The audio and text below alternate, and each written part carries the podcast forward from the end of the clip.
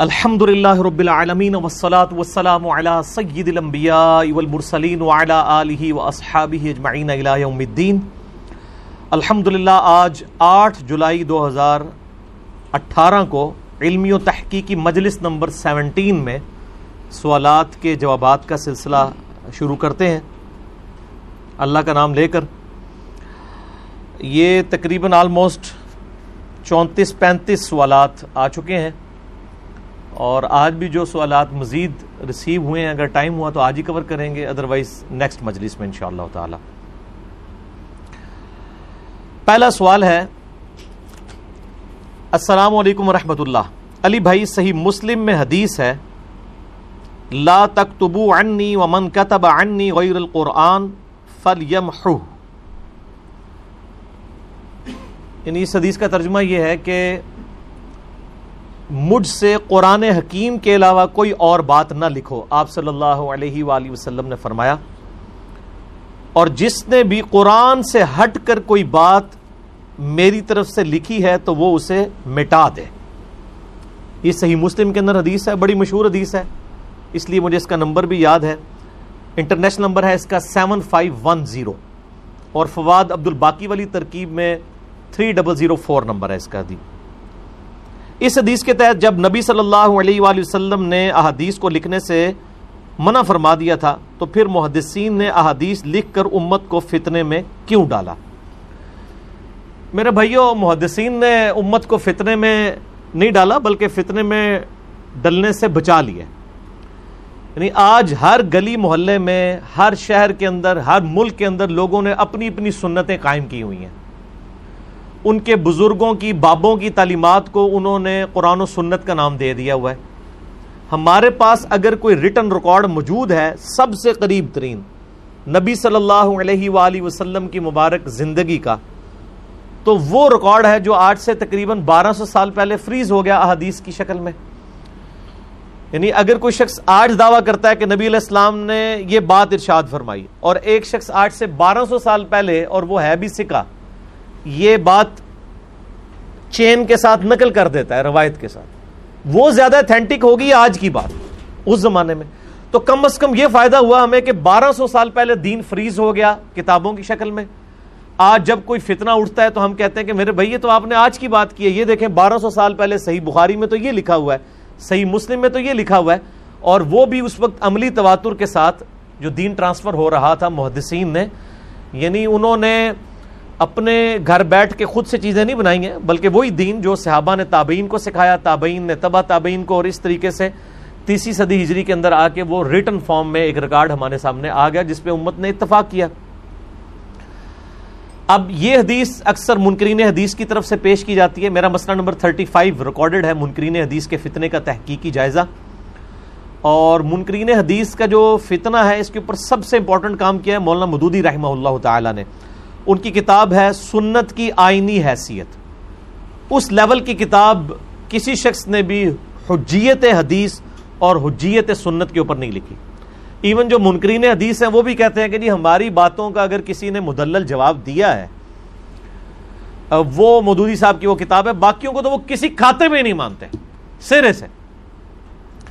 تو یہ حدیث صحیح مسلم سے پیش کرتے ہیں منکرین حدیث، اور وہ کہتے ہیں یہ فتنے میں ڈال دیا، نبی علیہ السلام نے تو منع کیا تھا، قرآن کے علاوہ کوئی چیز میری طرف سے لکھی ہوئی ہے تو فوراً اسے مٹا دو۔ حالانکہ جب وہ یہ حدیث بیان کر رہے ہوتے ہیں وہ یہ بات بھول جاتے ہیں کہ یہ حدیث وہ قرآن سے نہیں بیان کر رہے، حدیث سے ہی بیان کر رہے ہیں۔ اگر حدیثیں ان کے نزدیک اتھینٹک نہیں ہیں تو وہ صحیح مسلم کی حدیث سے حوالہ کیوں پیش کر رہے ہوتے ہیں؟ پھر تو اس کو بھی اتھینٹک نہیں ماننا چاہیے نا۔ تو یہ پہلا الزامی جواب ہے کہ وہ اگر احادیث کو حجت مانتے ہیں صحیح مسلم کی اس حدیث کو، تو پھر مسلم شریف میں اور بخاری شریف میں اسی حدیث کی ایکسپلینیشن میں جو اور احادیث موجود ہیں پھر ان کو بھی لینا۔ یہ کتنی بڑی دو نمبری ہے کہ آپ ایک روایت اٹھاتے ہیں اور وہ بھی یاد ہی پیش کر رہے ہیں۔ یہ پوری روایت اس طرح نہیں ہے، میں یہ پوری روایت بھی آپ کو بتاتا ہوں۔ یہ صحیح مسلم ہمارے سامنے پڑھی ہوئی ہے، پڑھی ہوئی نہیں ہے، تو اس میں یہ 7510 نمبر حدیث 7510، یہ اس کا کنٹینیوس نمبر ہے اسلام 360 میں بھی آپ کو مل جائے گا، اور جو پی ڈی ایف اس وقت اویلیبل ہے اس میں بھی یہی نمبر آپ کو ملے گا، اور جو فواد عبد الباقی کی ترکیب ہے اس میں اس کا نمبر ہے 3004-72 صحیح مسلم میں. ان ابی سعید الخدری رضی اللہ تعالیٰ عنہ ان رسول اللہ صلی اللہ علیہ وآلہ وسلم قال لا تکتبوا عنی ومن کتب عنی غیر القرآن فلیمحو، کہ نبی صلی اللہ علیہ وآلہ وسلم نے فرمایا کہ مت لکھو میری طرف سے کوئی بھی بات، اور جس نے کوئی بات بھی قرآن کے علاوہ لکھ لی ہے میرے ریفرنس سے وہ اسے مٹا دے. لیکن آگے حدیث کے الفاظ کیا ہیں، وَحَدَّثُوا عَنِّي، اور مجھ سے حدیث بیان کرو، وَلَا حرج، اس میں کوئی حرج نہیں ہے، وَمَنْ كَذَبَ عَلَيَّ، لیکن جس نے میرے اوپر جھوٹ باندھا، قَالَ حمام، تو حمام جو راوی ہیں اس حدیث کے وہ کہتے ہیں أَحْسِبُهُ مُتَعَمِّدًا، وہ کہتے ہیں جس نے جان بوجھ کر یعنی جھوٹ باندھا نبی صلی اللہ علیہ وآلہ وسلم پر، قَالَ مُتَعَمِّدًا، جان بوجھ کر، فَلْيَتَبَوَّعُ مَقْعَدَهُ مِنَ النَّارِ، تو وہ اپنا ٹھکانہ دوزخ میں، آگ میں دیکھ لے. اس میں ہی الفاظ ہیں کہ حدیث بیان کرو، لیکن یہ بات صحیح ہے کہ حدیث کو زبانی بیان کرنے کا آپ صلی اللہ علیہ وآلہ وسلم نے کہا، لکھنے سے منع کیا. اس کی توجیہ میں محدثین نے یعنی پوری بحثیں کی ہوئی ہیں کہ یہ حدیث کا کانٹیکسٹ یہ ہے کہ جب قرآن حکیم تیزی سے نازل ہو رہا تھا تو آپ صلی اللہ علیہ وآلہ وسلم قرآن حکیم کو ایز اے وحی لکھوایا کرتے تھے ڈکٹیٹ کر کے. اس میں یہ خدشہ تھا کہ آپ صلی اللہ علیہ وآلہ وسلم جب یہ حدیث قرآن پاک لکھوا رہے ہوں اس کے اندر کوئی بندہ حدیث ہی نہ مکس کر دے، کہ جو آپ نے کوئی کسی آیت کی ایکسپلینیشن میں کوئی بات ارشاد فرمائی وہ بھی اس کو کتاب اللہ کی شکل میں ہی لکھ لے. تو آپ صلی اللہ علیہ وآلہ وسلم نے انیشلی اس بات سے منع فرما دیا. اور یہ جو میں توجیہ بیان کر رہا ہوں اس کا ثبوت میں بخاری اور مسلم سے ہی دوں گا کہ آپ صلی اللہ علیہ وآلہ وسلم نے نہ صرف احادیث لکھوائیں بلکہ اس کا حکم دیا اور صحابہ کرام کو انڈورس کیا، اور آپ کے لیے آپ صلی اللہ علیہ وآلہ وسلم نے باقاعدہ تحریریں لکھ کے دی. اس کے ثبوت میں سب سے پہلا کام جو کیا ہے نا جی وہ امام بخاری نے کیا ہے. امام بخاری نے ایک کتاب العلم چیپٹر پورا باندھا ہے جس میں ایک پورا باب ہے، اور اس میں 4 حدیثیں لے کے آئے ہیں کہ علم لکھنے کا ثبوت. یہ فتنے اس زمانے میں بھی تھے کہ حدیثیں تو 250 سال بعد لکھی گئی ہیں، یہ پتہ نہیں کیا لکھ دیا گیا. یہ میرے بھائی ایک پوری سائنس ہے جس کے تحت یہ ریکارڈ جمع کیا گیا. اللہ تعالیٰ نے اسپیشل حفاظت فرمائی ہے اپنے محبوب صلی اللہ علیہ وآلہ وسلم کی تعلیمات کی. آپ کا دین قیامت تک رہنا تھا. جب قرآن کہتا ہے کہ یہ دین قیامت تک کے لیے ہے، قرآن حکیم ہمیشہ کے لیے محفوظ کر دیا گیا، انا نحن نزلنا الذکر وانا لہ لحافظون. تو قرآن کی جو تفسیر ہے صحیح الاسناد احادیث اور سنت آپ صلی اللہ علیہ وآلہ وسلم کی مبارک زندگی، من یطع الرسول فقد اطاع اللہ، جس نے رسول اللہ کی اطاعت کی اس نے گویا اللہ کی اطاعت کی. تو یہ لازمی نتیجہ ہے کہ وہ چیزیں بھی محفوظ ہوں گی. بہرحال امام بخاری نے پورا باب باندھا. اور آپ قرآن حکیم میں بھی دیکھیں اللہ تعالیٰ نے جو پہلی وحی ارشاد فرمائی ہے سورۃ العلق کی، اس میں کیا الفاظ ہیں، الذی علم بالقلم، اللہ وہ ہے جس نے پین کے ذریعے قلم کے ذریعے دین سکھایا. تو یعنی دین کو لکھ کے محفوظ کرنا اس کی کوئی ممانعت نہیں ہے، قرآن ہو یا حدیث ہو. قرآن کا تو خیر ساری مانتے ہیں، حدیث کے بارے میں یہ جو صحیح بخاری ہے جی یہ بھی جناب پڑھی ہوئی ہے، پڑھی ہوئی نہیں ہے، ٹھیک ہو گیا جی، کیونکہ نہ میں وابی نہ میں بابی، میں ہوں مسلم علم و کتابی. یہ علم و کتابی باتیں ہو رہی ہیں. تو یہ کتاب العلم چیپٹر میں 111-12 کے قریب یہ حدیث کا نمبر آ جاتا ہے. چونکہ میں اس کو کیجولی ایڈریس کر رہا ہوتا ہوں اس لیے بسا اوقات مجھے وہ چیزیں نہیں ذہن میں ہوتی ہیں، لیکن انشاءاللہ امید ہے کہ اس کے قریب قریب مل جائے گا. ہاں جی،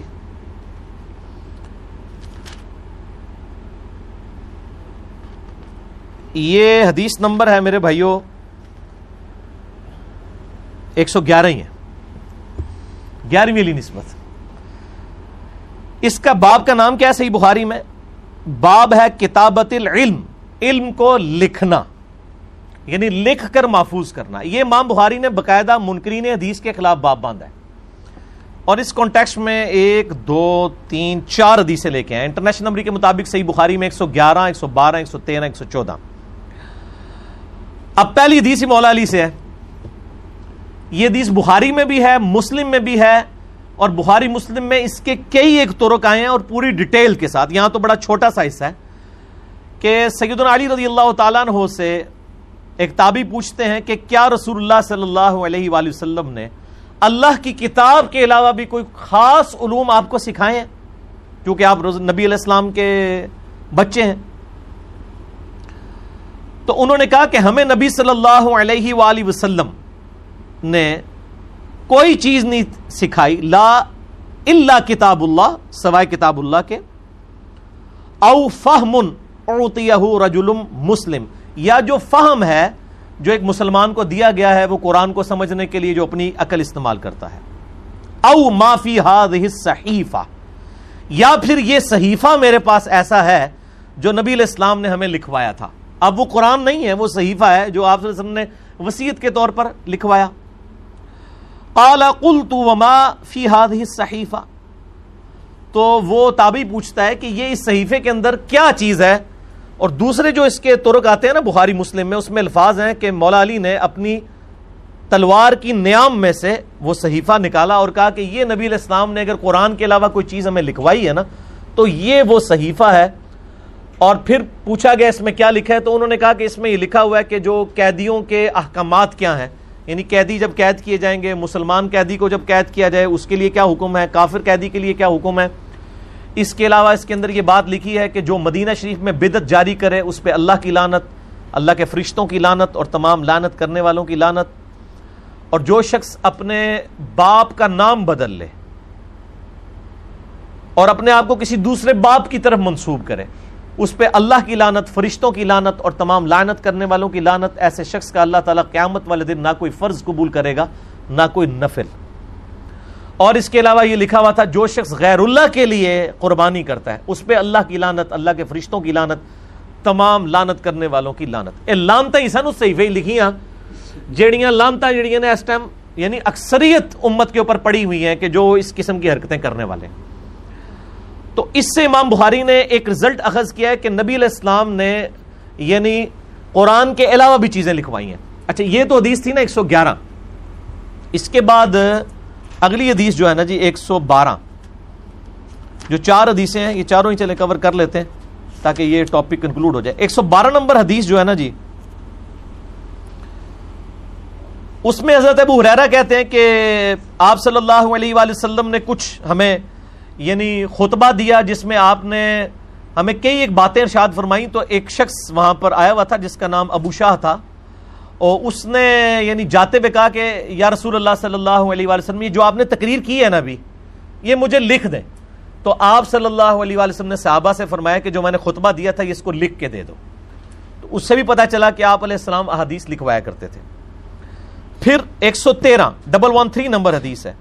حضرت ابو ہریرہ کہتے ہیں کہ نبی علیہ السلام کے صحابہ میں سے کسی صحابی کے پاس مجھ سے زیادہ حدیثیں نہیں ہیں سوائے حضرت عبداللہ بن عمر بن عاص کے. اور پھر حضرت ابو ہریرہ نے کہا کہ وہ اس لیے ہیں کہ میں حدیثیں زبانی یاد کرتا ہوں اور عبداللہ بن عمر بن عاص حدیثیں لکھ لیتے ہیں. تو ظاہر لکھنے والا ریکارڈ, زبانی ریکارڈ تو کبھی بھی لکھنے کا مقابلہ نہیں کر سکتا. تو یہ صحیح بخاری میں 113 ہے. اچھا اسی کو سپورٹی وہ حدیث ہے ابو داؤد کے اندر. یہی وہ عبداللہ بن عمر بن عاص کہتے ہیں کہ میں نبی علیہ السلام کی مجلس میں بیٹھتا, جو آپ باتیں کہتے میں لکھ لیتا. بعض پھر صاحب نے کہا کہ آپ علیہ السلام کبھی جلال کی حالت میں بھی ہوتے ہیں, کبھی کسی موڈ میں ہوتے ہیں, تو ہر بات نہ لکھا کرو. تو میں نے لکھنا چھوڑ دیا. تو بعد میں نبی علیہ السلام نے مجھ سے پوچھا کہ تم میری باتیں لکھتے تھے جو میں ارشاد فرماتا تھا, اب کیوں نہیں لکھتے؟ ان کا یا رسول اللہ صحابہ نے اس طرح مجھے کہا تھا. تو آپ نے اپنی مبارک زبان پکڑ کے کہا کہ اس زبان سے حق کے سوا کچھ نہیں نکلتا. تو یہ وہی عبداللہ بن عمر بن عاص ہیں جن کے بارے میں یہ بخاری میں آ رہا ہے, جو ابو داؤد اور مسند احمد میں ہے کہ آپ نے اپنی زبان مبارک پکڑی. اور بخاری میں 113 حضرت ابو ہریرہ خود کہہ رہے ہیں مجھ سے زیادہ حدیثیں کس کے پاس ہیں؟ حضرت عبداللہ بن عمر بن عاص رضی اللہ تعالیٰ عنہ کے پاس. اچھا جی اس کے بعد 114 نمبر حدیث ہے. اے وہی حدیث آ گئی جی, حدیث قرطاس, وہ کاغذ قلم والی.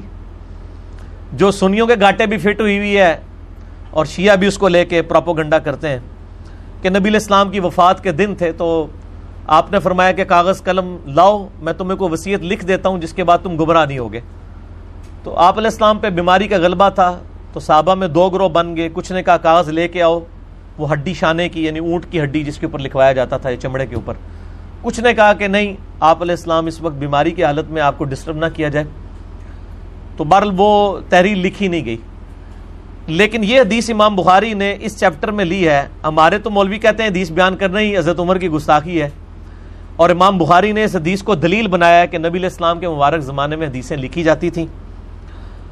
تو یہ حدیث ذرا کریٹیکل ہے, اس کے اوپر میں نے 3 گھنٹے کا لیکچر دیا ہے. مسئلہ نمبر 55B, وصی رسول کون ہے صلی اللہ علیہ وآلہ وسلم, اور حدیث قرطاس کا تحقیقی جائزہ. تو وہ اسی حدیث کو میں نے بریف کیا. اس کے علاوہ بھی صحیح بخاری میں موجود ہے.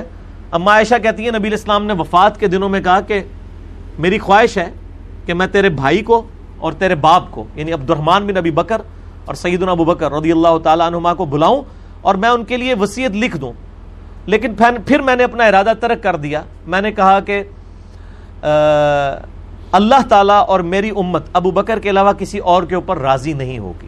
تو نبی علیہ السلام ظاہر ہے کہ اپنا ایک پولیٹیکل سکسیسر کے طور پر سیدنا ابو بکر کے لیے وصیت لکھوانا چاہتے تھے پھر, لیکن اس میں حکمت یہی تھی کہ آپ نے پھر نہیں لکھوائی. اس کے علاوہ بھی کئی ایک دلائل اس کے اوپر موجود ہیں. آپ مشکات المصابی کی اگر مقدمہ پڑھ لیں نا, جو ہم نے اپلوڈ کی ہوئی ہے ویب سائٹ کے اوپر ahlsunnatpak.com پہ, تو اس کے شروع کے 8-10 جو صفحات ہیں وہ حجیت حدیث کے اوپر ہی ہیں. اس میں آپ کو اس قسم کی ساری روایتیں ملیں گی. اسی طریقے سے حضرت ابو ہریرہ کے جو شاگرد ہیں حمام, ان کا صحیفہ جو ہے وہ لائبریری سے ملا تھا, اور یورپ میں اس کو جب میچ کیا گیا تو بخاری شریف میں جتنی حدیثیں تھیں بخاری اور مسلم میں, وہ 135-40 کے قریب حدیث تھیں, وہ سب کی سب منوان اسی طریقے سے موجود تھی. اسی طریقے سے نبی علیہ السلام کے جو خط مبارک لکھوائے ہوئے ہیں ان کی جو ورڈنگ ہے وہ سیم وہی ہے جو صحیح بخاری کے اندر ہے. وہ تو فزیکل ریکارڈ موجود ہیں. اس کے علاوہ بھی اس چیزیں موجود ہیں. دلائل کے طور پہ آپ مولانا مودودی کی کتاب سنت کی آئینی حیثیت پڑھ لیں, اس میں انہوں نے کافی دلائل اس کے اوپر جو ہے وہ بیان کی ہیں. جس امت نے قرآن کو تواتر کے ساتھ نقل کیا اسی امت نے الحمدللہ سنت کو بھی اور حدیث کو بھی نقل کیا. آج کی ڈیٹ میں سنت اور حدیث انٹرچینجبل ورڈ ہیں, ورنہ اس میں ایک فرق بھی ہے. وہ یوٹیوب پہ آپ میرا کلپ دیکھ لیں سنت اور حدیث میں کیا فرق ہے.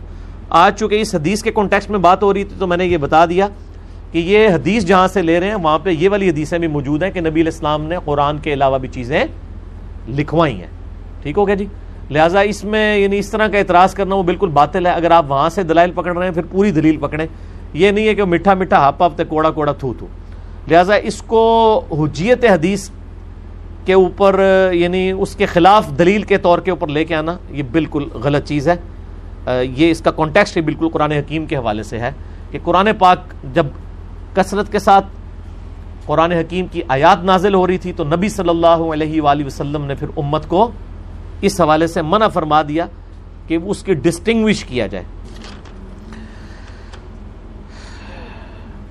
اچھا جی, دوسرا سوال ہے. مولانا طارق جمیل صاحب نے ایک ویڈیو میں بتایا تھا کہ جب سیدنا حسن و حسین پیدا ہوئے تو نبی صلی اللہ علیہ وآلہ وسلم نے مولا علی سے فرمایا کہ ان کے نام حسن اور حسین رکھو, اور یہ وہ نام ہیں جو آدم علیہ السلام سے لے کر آج تک کسی کے لیے نہیں رکھے گئے. جبکہ آپ نے ایک ویڈیو میں عمران بن حسین صحابی کا ذکر کیا ہے. یہ تضاد کیوں ہے؟ حسین نام اگر پہلے سے عرب میں چلتا آ رہا تھا جبھی تو عمران بن حسین صحابی کا نام ہے. یہ میرے بھائی جو عمران بن حسین صحابی ہے نا, یہ سواد کے ساتھ حسین ہے, سین کے ساتھ نہیں ہے, حسین ہے. اور وہ لفظ ہے حسین. سین اور سواد میں آپ کو فرق پتا نا, سین سیٹی والا باریک, سواد سیٹی والا موٹا. یہ ہے عمران بن حسین اور وہ ہیں حسین ابن علی. تو یہ دو الگ نام ہیں, ایک سین کے ساتھ حسین ہے, ایک سواد کے ساتھ. وہ جو صحابی ہیں عمران بن حسین, جن کے بارے میں صحیح مسلم میں آتا ہے کہ فرشتے ان کے سلام کا جواب دیا کرتے تھے, یعنی ان کی کرامت تھی.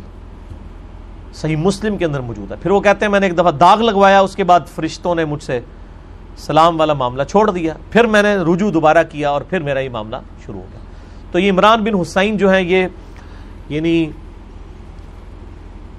آخر میں فوت ہونے والے اصحاب میں سے سیدنا علی کے زمانے میں موجود تھے. یہ وہی صحابی ہیں جن کے بارے میں بخاری اور مسلم دونوں میں آتا ہے کہ جنگ جمل کے بعد جب بصرہ کلیئر کیا سیدنا علی نے تو وہاں پہ لوگوں کو نماز پڑھائی. تو تابعی کہتے ہیں کہ میں عمران بن حسین کے ساتھ بیٹھا ہوا تھا. جب نماز پڑھ کے ہم فارغ ہوئے سلام پھیرا مولا علی نے تو عمران بن حسین نے میرا ہاتھ پکڑ کر کہا کہ آج علی ابن ابی طالب نے مجھے وہ نماز پڑھائی ہے جو نبی علیہ السلام ہمیں پڑھایا کرتے تھے. اچھا اب حضرت علی کے دور خلافت تک نماز کا حلیہ سیدنا عثمان رضی اللہ تعالیٰ کے جو بنو امیہ کے گورنر تھے انہوں نے اتنا بگاڑ دیا تھا کہ وہ تسبیحات اونچی آواز میں نہیں کہتے تھے سوائے پہلی تسبیح کے. جیسے ہم نے ابھی زور کی نماز پڑھی تو جتنی 22 کی 22 تسبیحات اونچی آواز سے امام کہتا ہے نا, اللہ اکبر, پھر رکوع میں جاتے وقت اللہ اکبر, پھر رکوع سے اٹھتے وقت سمیع اللہ لمن حمیدہ. بنو امیہ کے گورنر صرف پہلی تکبیر اللہ اکبر اونچی کہتے تھے امامت کرواتے ہوئے, باقی ساری تکبیرات آہستہ آواز میں کہتے تھے. اور انتقال ارکان جو ہے یعنی ایک رکن سے دوسرے میں ٹرانسفر ہونا یہ دیکھا دیکھی ہوتا تھا. یہ سیدنا علی نے پھر اس دوبارہ سنت کو جاری کیا. تو عمران بن حسین نے کہا آج علی نے ہمیں وہ نماز پڑھائی ہے جو اللہ کے نبی علیہ السلام پڑھاتے تھے. اللہ کے نبی علیہ السلام ہر اٹھک بیٹھک پہ اللہ اکبر کہتے تھے اور رکوع سے اٹھتے وقت سمیع اللہ لمن حمیدہ کہتے تھے. اور بخاری مسلم میں یہ حدیث ہے کہ حضرت ابو ہریرہ آل امیہ کو جمع کر کے کہتے ہیں کہ اللہ کی قسم میں تم سب سے زیادہ رسول اللہ کی نماز سے واقف ہو صلی اللہ علیہ وآلہ وسلم. نبی علیہ السلام اپنی وفات تک اس طرح ہی نماز پڑھتے تھے کہ آپ جب نماز شروع کرتے تو اللہ اکبر کہتے, جب رکوع میں جاتے تو اللہ اکبر کہتے, جب رکوع سے سر اٹھاتے تو سمیع اللہ لمن حمیدہ کہتے. اس طرح ہر رکن میں اللہ اکبر کہتے اور اپنی وفات تک ایسے ہی نماز پڑھتے تھے. پھر صحیح بخاری میں آتا ہے ایک شخص عبداللہ بن عباس کو کہتا ہے کہ میں نے آج ایک پاگل شخص کے پیچھے نماز پڑھی ہے, اس نے 4 رکعتوں میں 22 دفعہ اللہ اکبر کہا ہے. تو ابن عباس نے کہا تیری ماں تجھے روئے, وہ تو ابو القاسم کی سنت ہے صلی اللہ علیہ وآلہ وسلم. اور وہ حضرت ابو ہریرہ کے پیچھے ایک تابعی نماز پڑھ کے آیا تھا نا, تو اس نے کہا کہ یہ تو مطلب نماز ہی غلط پڑھا رہے ہیں. تو انہوں نے کہا نماز تاڑی غلط, اللہ تو بندو ایک غریب ہو تو بدتمیز. یہاں بھی ہوتا ہے نا, لوگ کہتے ہیں یہ جی علی جڑی گلاں کردا سی تے کدے سنی ہی نہیں, تسی بڑے وڈے لاما ہو اللہ دا بندو, تواڈے پیو دادیاں نے بھی قرآن بخاری مسلم نہیں پڑھیا ہویا, تو آپ کو کانفیڈنس کس بات کا ہے؟ آپ کے آباؤ اجداد میں سے قرآن بخاری مسلم کسی نے نہیں پڑھا. جب آپ بات سنتے ہیں تو آپ یہ کہتے ہیں اسی تو سنے ہی نہیں, تو اپنی جان نو پیٹو نا, منو کو پیٹ دو, منو پیٹنا شروع کر دیندے نے کہ انہیں دسیا کیوں ہے. تو آپ یہ ہونا چاہیے اگر آپ کو بات پتہ چلی آپ اپنی اصلاح کر لیں, اللہ کا شکر ادا کریں, آپ کو مرنے سے پہلے سچائی کی بات پتہ چل گئی. تو یہ عمران بن حسین ہیں سواد کے ساتھ. اگلا سوال ہے, ایسا کام جو نبی صلی اللہ علیہ وآلہ وسلم سے ثابت نہ ہو اور نہ ہی کسی صحابی سے کوئی قول ملتا ہو البتہ تابعین سے ثابت ہو, تو کیا وہ کام کر سکتے ہیں؟ بالکل کر سکتے ہیں اگر صحابہ میں اس کام کی مخالفت یا نبی علیہ السلام کی مرفوع احادیث میں اس کی مخالفت نہ پائی جاتی ہو. اگر مخالفت پائی جاتی ہوگی پھر نہیں کر سکتے.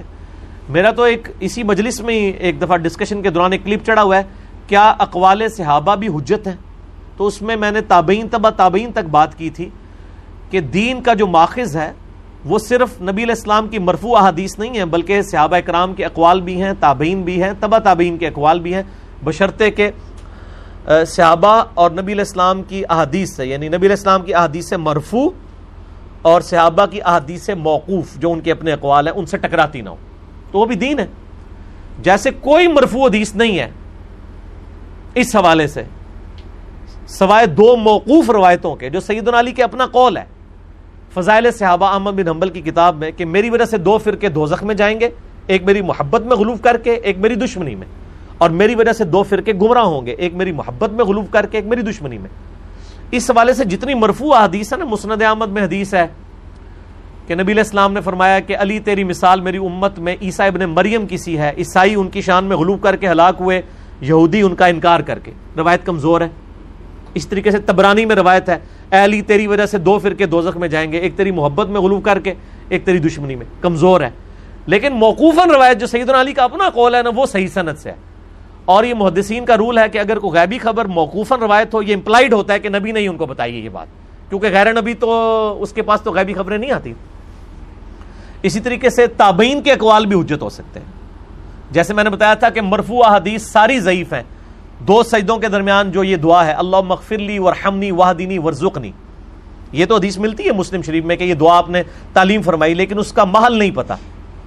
ابو دعود میں ایک ضعیف روایت ہے کہ دو سجدوں کے درمیان ہے، لیکن المصنف ابن ابی شیبہ میں ملتا ہے کہ مکحول تابعی جو تھے وہ دو سجدوں کے درمیان یہ پڑھا کرتے تھے، تو اس سے یہ ساری چین جڑ گئی کہ یہ دعا کی اصل موجود ہے اور دو سجدوں کے درمیان ہے۔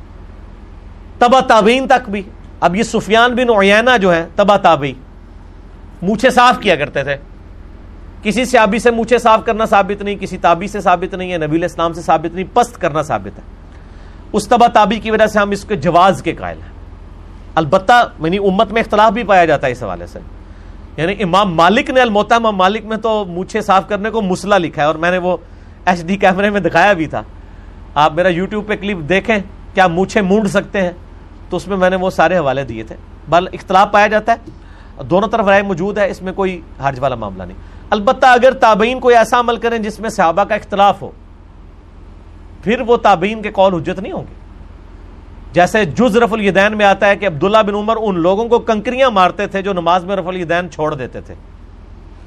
اب عبداللہ بن عمر ایک متبع سنت صحابی ہیں، وہ کنکریاں مار رہے ہیں اس بات کے اوپر کہ کوئی شخص رفع الیدین کے بغیر نماز پڑھ رہا ہے، اس کا مطلب ہے کہ وہ اس چیز کو غلط سمجھتے ہیں۔ اب صحابی ورسز تابعی آ گیا، وہ چھوڑنے والا کو تابعی ہوگا یقیناً، کوئی بریلوی دیوبندی اہل حدیث شیعہ تو نہیں ہوگا، اس زمانے میں تابعی ہوگا۔ تو اب اس طرح کا جب اختلاف آ جاتا ہے نا، پھر ہم صحابہ کے عمل کو ترجیح دیتے ہیں۔ جہاں پہ صحابہ اور نبی علیہ السلام کے درمیان کسی معاملے میں اختلاف آ جائے اور واقعی وہ جینون اختلاف پایا جاتا ہو، پھر وہاں نبی علیہ السلام کی حدیث کو ہم ترجیح دیتے ہیں اور صحابی کے قول کو پرائیورٹی نہیں دی جاتی، جہاں کہیں اختلاف پایا جاتا ہو اس حوالے سے۔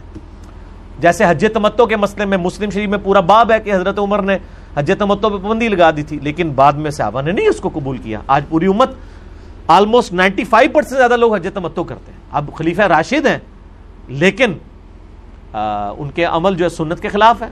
جامعہ ترمذی میں 824 نمبر حدیث ہے 824 کہ اہل شام میں سے ایک شخص نے آ کے عبداللہ بن عمر سے کہا یہ حج تمتع جائز ہے، ان کا جائز تو سنت ہے، ایک سفر میں حج اور عمرے کو جمع کرنا چاہے وہ تمتع کے ذریعے ہو چاہے قران کے ذریعے، قران میں آپ ایک ہی احرام میں دونوں کر لیتے ہیں، تمتع میں آپ کھول، لیکن ہے یہ دونوں تمتع اس حوالے سے ہیں کہ آپ ایک سفر میں حج اور عمرے سے بیک وقت نفع اٹھاتے ہیں، اس لیے ان دونوں حجوں کے اگینسٹ آپ نے قربانی بھی کرنی ہوتی ہے۔ حج قران اچھے حج افراد جو ہوتا ہے اکیلا حج جس میں آپ عمرہ نہیں کرتے، اس میں آپ نے قربانی نہیں کرنی ہوتی۔ تو عبداللہ بن عمر نے کہا یہ تو سنت ہے، نبی علیہ السلام نے کیا، ہمیں حکم دیا، تو نیکسٹ اس نے پہلے منوا لی بات، پھر اس نے کہا آپ کے والد حضرت عمر وہ تو روکتے تھے۔ اب اس کا یعنی خیال یہ تھا کہ میں یہ اہل شام میں سے تھا، حضرت معاویہ کا دور تھا، شام سے کوئی آیا تھا چل کے، تو انہوں نے کہا یہ بتاؤ اگر کسی چیز کا حکم نبی علیہ السلام دیں اور میرا باپ اس کی مخالفت کرے تو نبی کی بات مانی جائے گی یا میرے باپ کی؟ یہ تربیت ہے جناب، یہ حضرت عمر کے بیٹے کا ہی جھگڑا ہو سکتا ہے، ایک صحابی کی یہ تربیت ہو سکتی ہے۔ انہوں نے کہا نبی علیہ السلام کی، تو انہوں نے فرمایا نبی علیہ السلام نے حج تمتع کیا، ہمیں حکم دیا، یہ جرأت تھی۔ تو اب خلیفہ راشد کا عمل بھی اگر نبی علیہ السلام کے حکم سے ٹکرا دے تو وہ نکل جائے گا۔ مسئلہ 197 میرا آپ سن لیں، چار اماموں کی گستاخی کے حوالے سے جو میرے اوپر الزام لگایا گیا تھا، تو میں نے اس کے جواب میں اس طرح کے کئی ایک واقعات احادیث کی کتابوں سے بتائیں، آج محل نہیں کہ میں اس کی تفصیل میں جاؤں۔ اگلا سوال ہے، عوام میں یہ بات مشہور ہے کہ جس نے ایک دفعہ بھی کلمہ پڑھ لیا یا مرتے وقت پڑھ لیا تو سیدھا جنت میں جائے گا، کیا یہ درست ہے؟ تو اڈی عقل مندی ہے کہ انجوائے گا؟ یہ جو لوگ سوال لکھ کے بیچتے ہیں وہ بھی ذرا اپنی عقل استعمال کریں نا، کہ کیا اتنی سستی جنت بک رہی ہے؟ جامعہ ترمذی میں حدیث ہے سیدنا عثمان غنی رضی اللہ تعالیٰ عنہ جب بھی قبرستان جاتے اتنا روتے کہ داڑھی آنسوؤں سے تر ہو جاتی، لوگ پوچھتے کیا معاملہ ہے، انہوں نے کہا میں نے خود نبی علیہ السلام سے سنا ہے کہ آخرت کی منزلوں میں سے پہلی منزل قبر ہے، جس کی یہ منزل صحیح ہوئی اس کی اگلی منزلیں آسان ہو جائیں گی، اور جو اس منزل میں پھنس گیا اگلی منزلیں اس کے لیے مشکل در مشکل ہو جائیں گی۔ یہ کون کہہ رہا ہے؟ سیدنا عثمان۔ سیدنا عثمان وہ ہیں جن کو 3 موقعوں پہ جنت کی بشارت ملی ہوئی ہے اور نبی علیہ السلام کی طرف سے. ایک دفعہ جب مسجد نبوی کی توسیع کے لیے زمین وقف کی, دوسری دفعہ جب مسلمانوں کے لیے کنواں وقف کیا, اور تیسری دفعہ غزوہ تبوک کے موقع پر جب 700 اونٹ مال کے لدے ہوئے اللہ کی راہ میں خیرات کیے. اچھا, تینوں دفعہ ان کو مال خرچنے کے اوپر ہی جنت ملی ہے. اس لیے میں کہتا ہوں جس کو اللہ نے مال دیا ہے نا, سب سے آسانی میں اگر دنیا میں کوئی جنت کما سکتا ہے نا, مالدار بندہ ہے. اس نے بس صرف اپنی نیت صحیح کر لینی ہے. اس کو یہ ٹینشن نہیں ہونی چاہیے کہ پتہ نہیں قبول ہوا ہے کہ نہیں. نماز میں تو ہمیں جتنی مرضی صحیح کر لیں توجہ نہیں رہتی, بندہ کہتا ہے یار پتہ نہیں خوشو خضو ہے کہ نہیں. مال میں صرف ایک چیز کا خیال رکھنا ہے کہ آپ نے ریاکاری نہیں کرنی, بس. باقی یہ نہیں ہوگا کہ یہ خوشو خضو سے خرچ ہوا ہے کہ بغیر خوشو خضو کے, یہ خرچ کرتے وقت یعنی وہ ذہن حاضر تھا یا نہیں تھا, وضو ہے تھا یا نہیں تھا, یہ رولے تو ہے ہی نہیں نا مال خرچنے. تو سیدنا عثمان نے 3 دفعہ جنت کمائی ہے مال خرچنے کے اوپر, اور تیسری دفعہ تو نبی علیہ السلام نے اشرفیاں یوں آپ الٹ پلٹ کرتے تھے اور کہتے تھے عثمان جنتی, آج کے بعد جو چاہے مرضی کرے. یہ ان کو ہی گارنٹی تھی کہ جو مرضی کرے, تو ہنو منو ہوندی تھی جو مرضی کر دے. وہ اے کچھ کرتے رہے جے بعد کہ قبرستان جا کے روندے رہنے کہ پتہ نہیں میرے ساتھ کیا بننا ہے. وہ قبرستان جا کے روتے تھے. اس کو ہم کہتے ہیں نا عقل نہ ہوئے تھے موجیں ہی موجاں, عقل ہوئے تھے سوچیں. جسے عقل نہ ہو وہ من بوجھی زندگی گزارے گا, اور جسے عقل ہوگی وہ سوچ سوچ کے پاگل ہوگا کہ یار میرے ساتھ بننا کیا ہے. سیدنا عثمان غنی رضی اللہ تعالیٰ عنہ میں نے اس لیے بیان کیا تاکہ آپ کو اس حوالے سے سینسٹیوٹی کلیئر ہو. یہ جو آپ کو ایمی پبلک میں مشہور کر دیا ایک دفعہ کلمہ پڑھا جنت میں جائے گا, یہ پوری حدیث صحیح بخاری میں موجود ہے. مشکات میں بھی آپ کو یہ کتاب الایمان چیپٹر میں شروع میں حدیث مل جائے گی کہ نبی صلی اللہ علیہ وآلہ وسلم نے فرمایا جس شخص نے گواہی دی لا الہ الا اللہ محمد رسول اللہ کی وہ جنت میں جائے گا, سوائے اس کے کہ جس نے انکار کر دیا. صحابہ نے کہا یا رسول اللہ صلی اللہ علیہ وآلہ وسلم کون ہوگا جو جنت میں جانے سے انکار کر دے؟ سوال تو بڑا جینون تھا کہ ایک بندے نے کلمہ پڑھ دیا اور اب وہ جنت میں جانے سے انکار کر دے. آپ صلی اللہ علیہ وآلہ وسلم نے فرمایا جس نے میرا حکم مانا وہ جنت میں جائے گا, اور جس نے میری نافرمانی کی اس نے جنت میں جانے سے انکار کر دیا. اور تسی کہندے رہو جناب وہ داڑھی میں اسلام نہیں, اسلام میں داڑھی ہے. نمازوں میں اسلام نہیں ہے, نماز اسلام میں ہے. روزوں میں اسلام نہیں ہے, روزے اسلام میں ہے. جو مرضی کہندے رہو اللہ دے بندے ہو, گل ایک ہی ہے, لک وشکار ہے. داڑھی اسلام میں ہو یا اسلام داڑھی میں ہو, بات ایک ہی ہے. دین پہ چلنے کا نام اسلام ہے نا. دودھ پینے والے مجنو تو نہیں اللہ کو چاہیے. نبی علیہ السلام فرما رہے ہیں کہ جس نے لا الہ الا اللہ پڑھا وہ جنت میں جائے گا, سوائے اس کے کہ جس نے انکار کیا. پوچھا گیا انکار کس نے کیا؟ فرمایا جس نے میرا حکم مانا وہ جنت میں جائے گا, اور جس نے میری نافرمانی کی اس نے جنت میں جانے سے خود ہی انکار کر دیا.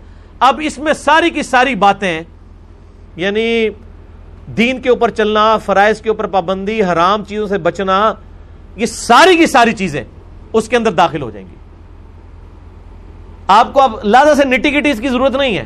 اور جیسے کہتے ہو جی رفع الیدین کا حکم دکھائیں, ہم کہتے ہیں کہ نبی علیہ السلام کی حدیث ہے صحیح بخاری میں 631 سلو کما رایتمونی اصلی, نماز اس طرح پڑھو جس طرح مجھے پڑھتے ہوئے دیکھتے ہو. اور یہ مالک بن حویرث روایت کر رہے ہیں, غزوہ تبوک کے موقع پہ آئے ہیں نبی علیہ السلام کی وفات سے 1.25 سال پہلے ملنے, اور وہی مالک بن حویرث بخاری اور مسلم میں نبی علیہ السلام کا طریقہ نماز کا روایت کر رہے ہیں کہ نبی علیہ السلام نماز شروع کرتے تو دونوں ہاتھ کانوں تک اٹھاتے, رکوع میں جانے لگتے تو دونوں ہاتھ کانوں تک اٹھاتے, اور رکوع سے سر اٹھاتے تو دونوں ہاتھ کانوں تک اٹھاتے. اب وہ کہتے ہیں رفع الیدین کا حکم دکھائیں, تو میں نے کہا تھا یہ حکم ہے. وہی صحابی کہہ رہا ہے کہ مجھے نبی علیہ السلام نے فرمایا نماز اس طرح پڑھو جس طرح مجھے پڑھتے ہوئے دیکھا. وہی صحابی نبی علیہ السلام کی نماز کا طریقہ آگے وہ اپنے ساتھیوں کو سکھا رہا ہے. تو ظاہر ہے کہ اس میں ایک ایک نٹی گٹیز تو نہیں بیان ہوں گی. پھر تو ہم کہتے ہیں کہ نبی صلی اللہ علیہ وآلہ وسلم سے آپ ذرا پہلے رفع الیدین کا حکم دکھائیں نا. وہ بھی کوئی نہیں جی کدھرے, وہ بھی عملی ٹرانسفر ہوا ہے کہ نبی علیہ السلام جو نماز شروع کرتے تو جب یہ آپ سے دوسرے تیسرے کا حکم مانے نا, آپ پہلے کا مانیں. ان کو جی ساٹھا سے چھٹو نا, پہلے اپنا ثابت کرو. تو کہیں گے نہیں وہ تو نبی علیہ السلام نے کیا ہے تو یہ بھی کیا ہے نا یار. ٹھیک ہے, میٹھا میٹھا ہپ ہپ تے کوڑا کوڑا تھو تھو. تو یہ جنت اتنے سستے نہیں ملنی میرے بھائی. یہ آپ کی شعر و شاعری ہے کہ جو کچھ بھی ہیں اے اللہ تیرے محبوب کی امت سے ہیں. یہ آپ کی شعر و شاعری آپ کرتے رہیں. جب انشاءاللہ موت آئے گی تو پھر پتہ چل جائے گا یہ شعر و شاعری ہے, اس کی کوئی اللہ کے حضور کوئی حیثیت نہیں ہے. اس واسطے جناب مرنے تو پہلے پہلے تیاری کر لو. ٹھیک ہو گیا جی, یہ چولا مارنی چھاڑ دو.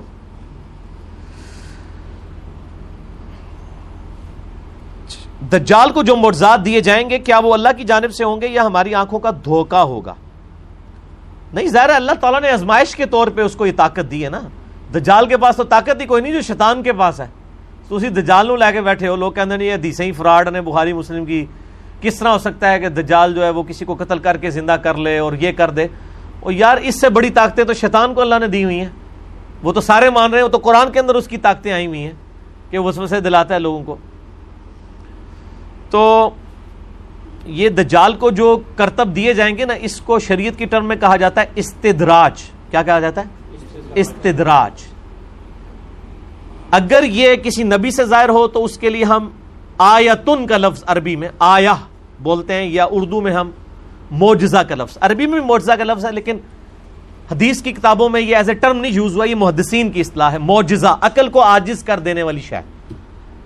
اور کسی اللہ کے نیک بندے سے یہ چیز سرزد ہو اسے کہتے ہیں کرامت, اور اللہ کے دشمن سے سرزد ہو تو اسے کہتے ہیں استدراج. استدراج, کرامات اور معجزات. اور ایک اور چیز ہے الوژن, آنکھوں کا دھوکہ. یہ چوتھی ٹرم ہے. ان چاروں کے اوپر میں نے 4 لیکچر اکٹھے دیے ہیں, 7 گھنٹے کی گفتگو. مسئلہ نمبر 131 ABCD وہ آپ دیکھیں. اللہ کے فضل سے اپنے حوالے سے وہ ایک یونیک کوشش ہے, تو آپ کو یہ سارے معاملات کلیئر ہو جائیں گے. اور یہ ساری جو شعبدہ بازی ہے نا, یہ صرف ادھر نہیں ہے. کل مجھے ایک بھائی جمعے کی نماز کے بعد ملے پرسوں, تو مجھے کہہ رہے تھے کہ وہ میری بچی کے اوپر کوئی جنات کے اثرات ہیں, اور اس طریقے سے وہ فلاں بزرگ کے پاس گئے تو وہ انہوں نے علاج کیا تو ٹھیک ہو گیا. اب میری وائف کے ساتھ ہے, میں ان کو لے جاؤں؟ اور میں نے کہا میرے بھائی وہ علاج کروانے کے لیے آپ جہاں بھی لے جائیں علاج تو ہو جانا ہے. اس کی وجہ یہ ہے اس کے لیے مسلمان ہونا بھی کوئی شرط نہیں ہے. آج کل ڈسکوری چینل کے اوپر ایک پروگرام ہانٹنگ کے نام سے چل رہا ہے, آپ میں سے کسی نے دیکھا ہے وہ پروگرام جس میں گوروں کے اوپر جو جادو ہوئے ہوتے ہیں اور آسیب کے سائے ہوتے ہیں, ان کے گھروں کے اندر عجیب و غریب خون کے چھینٹے پڑتے ہیں, قمیضیں کٹ جاتی ہیں, بچوں کے اوپر زخم آ جاتے ہیں, سوتے میں وہ اٹھا کے وہ چرپائی الٹ دیتی ہیں چیزیں. اب اس کو بھی سائنس مانتی ہے کہ یہ علیحدہ سے ایک پیرلل میں ایک نظام ہے پورا جنات کا, شیاطین کا. اس کے لیے باقاعدہ امریکہ اور یورپ میں آفیسز بنے ہوئے ہیں, اور ڈسکوری چینل تو سائنٹیفک چینل ہے نا, اس کے اوپر کئی مہینوں سے یہ پروگرام چل رہے ہیں اردو ڈبنگ کے ساتھ. آپ رات کے وقت وہ پہلے وہ 11 سے 11:30 سے 12:30 پروگرام لگتا تھا, آج کل شاید وہ رات کو 1:30 سے 2:30 بجے تک لگتا ہے, یعنی پاکستانی ٹائم کے مطابق. اس میں آپ دیکھیں باقاعدہ آفیسز بنے ہوئے ہیں جن کے گھر میں یہ معاملات ہوتے ہیں. باقاعدہ پھر وہ کیمرے لگاتے ہیں, ان چیزوں کو آبزرو کرتے ہیں. آپ تو زبانی کلامی بات کر رہے ہیں نا, وہ تو سائنٹیفکلی اس کو ہینڈل کرتے ہیں. پھر وہ ان دفتروں میں فون کرتے ہیں, باقاعدہ پادری ہائر کرتے ہیں بڑے پیسوں کے اوپر. جس طرح یہاں پہ آپ نے اگر کوئی آپ کا ایشو بن جاتا ہے کوئی بجلی کے حوالے سے, آپ الیکٹریشین ہائر کرتے ہیں, اس طریقے سے وہ پادری ہائر کرتے ہیں. وہ جو آ کے ان کے وہاں پہ وہ سارا اپنا وہ دم وغیرہ جو کرتے ہیں, اپنے جو بھی کلمات انہوں نے پڑھنے ہوتے ہیں, اور شیاطین کو پھر وہ بھگاتے ہیں, اور باقاعدہ لوگوں کو شفا ہوتی ہے ایشور کے نام کے اوپر, اللہ کے نام کے اوپر, گاڈ کے نام کے اوپر. تو اگر کوئی ادھر کوئی نانگا پیر یہ کام کر رہا ہے تو کوئی پریشانی والی بات نہیں ہے. عیسائی بھی یہ کام کر رہے ہیں, اسے بہتر طریقے سے کر رہے ہیں, اس لیے کہ خدا کے نام کی ایک برکت ہے. جیسے شیطان کی ایک نحوست ہے نا جو ایک کافر پہ بھی پڑتی ہے مسلمان پہ بھی پڑتی ہے, اس طرح اللہ کے نام کی بھی ایک برکت ہے. اس کو آپ اسی طریقے سے سمجھ لیں. ایک عیسائی کے ہاتھ میں آپ چینی کا ایک چمچ دیں چائے میں گھولنے کے لیے, اور ایک مسلمان کے ہاتھ میں, یہ نہیں ہوگا کہ مسلمان کے ہاتھ والا جو ہے وہ چینی مٹھاس دے دے گی چائے میں تو عیسائی علی نہیں دے گی, دوئے دیں گی. وہ فزیکل فینومینا ہے. اس طرح اللہ نے ایک روحانی فینومینا بھی رکھا ہے کہ گاڈ کے نام پہ, اللہ کے نام کے اوپر جو بندہ بھی کلام پڑھتا ہے اس کے کلام کا اثر ہوتا ہے. اور وہ یقین کرے پادری پڑھتے ہیں کہ خدا کے نام پر ہم شیاطین کو یہ حکم دیتے ہیں کہ یہاں سے نکل جائیں, وہ نکل بھی جاتے ہیں. تو جاؤ پھر اللہ کا بندو بیعت کر لو عیسائیوں دی جا کے, اگر آپ نے ان شعبدہ بازیوں کے اوپر ہی چلنا ہے آپ نے، ٹھیک ہے، کہ جی وہ یہ کر دیتے ہیں، وہ یہ کرتب دکھا دیتے ہیں، اس طرح نہیں ہوتا. یہ اللہ کے نام کی برکت ہے، وہ کسی کے ہاتھ پہ بھی ظاہر ہو سکتی ہے، کسی بے نمازی کے ہاتھ پہ بھی ظاہر ہو سکتی ہے. اس کو آپ کرامت نہیں کہیں گے، یہ اللہ کے نام کی برکت ہے. آپ دیکھیں کتنے لوگ ہیں بالکل نماز بھی نہیں پڑھتے، دم وغیرہ بھی کر دیتے ہیں، اور ایسے دم جن میں کوئی شرکی الفاظ نہ ہو. یہ تو نبی علیہ السلام نے اجازت دی ہے. صحیح مسلم میں حدیث ہے کہ اپنے زمانے جاہلیت کے دم مجھ پر پیش کرو، اگر اس میں شرکی الفاظ نہیں تو ان دموں کو ویسے ہی کرتے رہو. اور نبی علیہ السلام نے ہمیں جن شیاطین کے اگینسٹ بخاری مسلم میں، ابو دعود میں، مسند احمد میں جو وظائف موجود ہیں، مسئلہ نمبر 109 ہے میرا جنات تعویذات کے اوپر، موٹے موٹے وظائف ہیں. آیت الکرسی رات کو سونے سے پہلے ایک دفعہ، صحیح بخاری میں 2311 نمبر حدیث ہے. صبح تک ایک فرشتہ حفاظت کے لیے مامور ہو جاتا ہے، جو صبح ایک دفعہ آیت الکرسی پڑھ لے شام تک اللہ کی حفاظت میں، جو شام کو پڑھ لے صبح تک اللہ کی حفاظت میں. لا الہ الا اللہ وحدہ لا شریک لہ، ابو دعود میں حدیث ہے، لہ الملک و لہ الحمد وہو علی کل شیء قدیر. ہمارے صبح شام کے اذکار میں بھی یہ موجود ہے، گرین کارڈ میں، بلو کارڈ میں بھی. تو وہ اللہ تعالیٰ کی طرف سے قلعے میں آ جاتا ہے. ترمذی میں، ابو دعود میں حدیث ہے، بسم اللہ الذی لا یضر، والی دعا پڑھ لیں 3 دفعہ صبح اور شام. صبح پڑھ لیں گے شام تک حفاظت میں، شام کو پڑھ لیں صبح تک حفاظت میں. اعوذ بکلمات اللہ التامات من شر ما خلق، صحیح مسلم میں وظیفہ آیا ہے. اسی طریقے سے سورۃ البقرہ کی آخری 2 آیات بخاری مسلم میں ہے کہ کفایت کر جائیں گی. صحیح مسلم میں ہے کہ سورہ بقرہ کی تلاوت جس گھر میں وہ شیاطین نہیں آتے، جنات نہیں آتے. اس کے علاوہ آخری 3 سورتیں بخاری اور مسلم میں المعوذات ہیں، یہ 3 پناہ دینے والی صورتیں. تو یہ ہمارا الگ سے بھی یعنی ایک، یعنی میں نے 5 وظائف کے اوپر نے علیحدہ سے ایک آسان وظیفے جو ہیں، آیت الکرسی، آخری 3 سورتیں، لا الہ الا اللہ وحدہ لا شریک لہ، اور بسم اللہ الذی لا یضر، اور اعوذ بکلمات اللہ، یہ والا وظیفہ. یہ آپ مطلب ان میں سے کوئی بھی آپ وظیفے ان پہ عمل کریں تو انشاءاللہ یہ آسانی ہو جائے گی. تو یہ باقی استدراج الوژن کے اوپر 131 ABCD دیکھ لیں.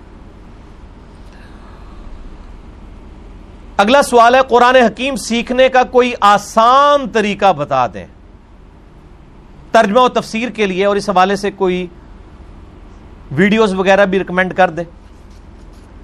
میرے بھائیو، قرآن حکیم سیکھنے کا آسان طریقہ یہ ہے کہ اپنی مادری زبان میں جو ترجمے اویلیبل ہیں ان کو پڑھنا شروع کر دیں.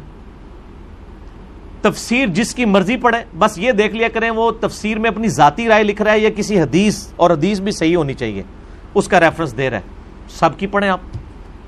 یعنی قرآن حکیم کی اگر آپ نے تانا بانا سمجھنا ہے تو مولانا مودودی کی رحمہ اللہ کی جو تفسیر ہے تفہیم القرآن بیسٹ تفسیر ہے، اور انہی کے ہم اثر غامدی صاحب کے استاد، یہ بھی خیر غامدی صاحب کے استاد ہیں، وہ دوسرے امین احسن اصلاحی صاحب کی تدبر القرآن بہترین کی تفسیر ہے قرآن حکیم کی.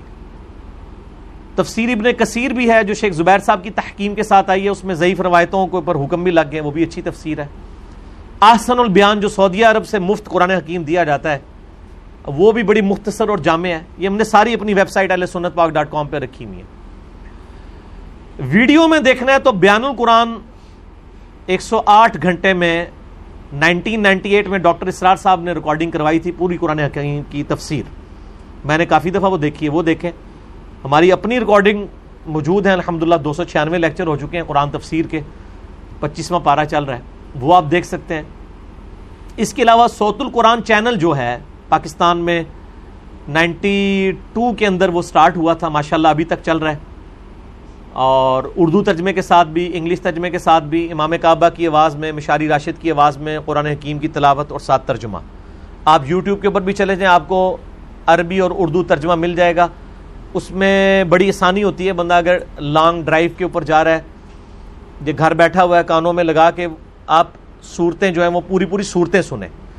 شروع سے قرآن بے شک شروع کرنا تو کریں، لیکن میرا مشورہ یہ ہے کہ آپ 30واں پارہ کم از کم ایک سورت کو کور کر لیں. 29ویں پارے جو چھوٹی صورتیں ایک مجلس میں سنیں تاکہ پورا مضمون آپ کو سمجھ آ جائے. ادروائز آپ جہاں سے مرضی شروع کریں، خیر ہی خیر ہے اس کے اندر. تو یہ آڈیو ریکارڈنگ جو ہے یہ بہت بہتر موڈ ہے اس حوالے سے. اور آج کل ایک اور موڈ بھی آ گیا، وہ اینیمیشن والا ہے.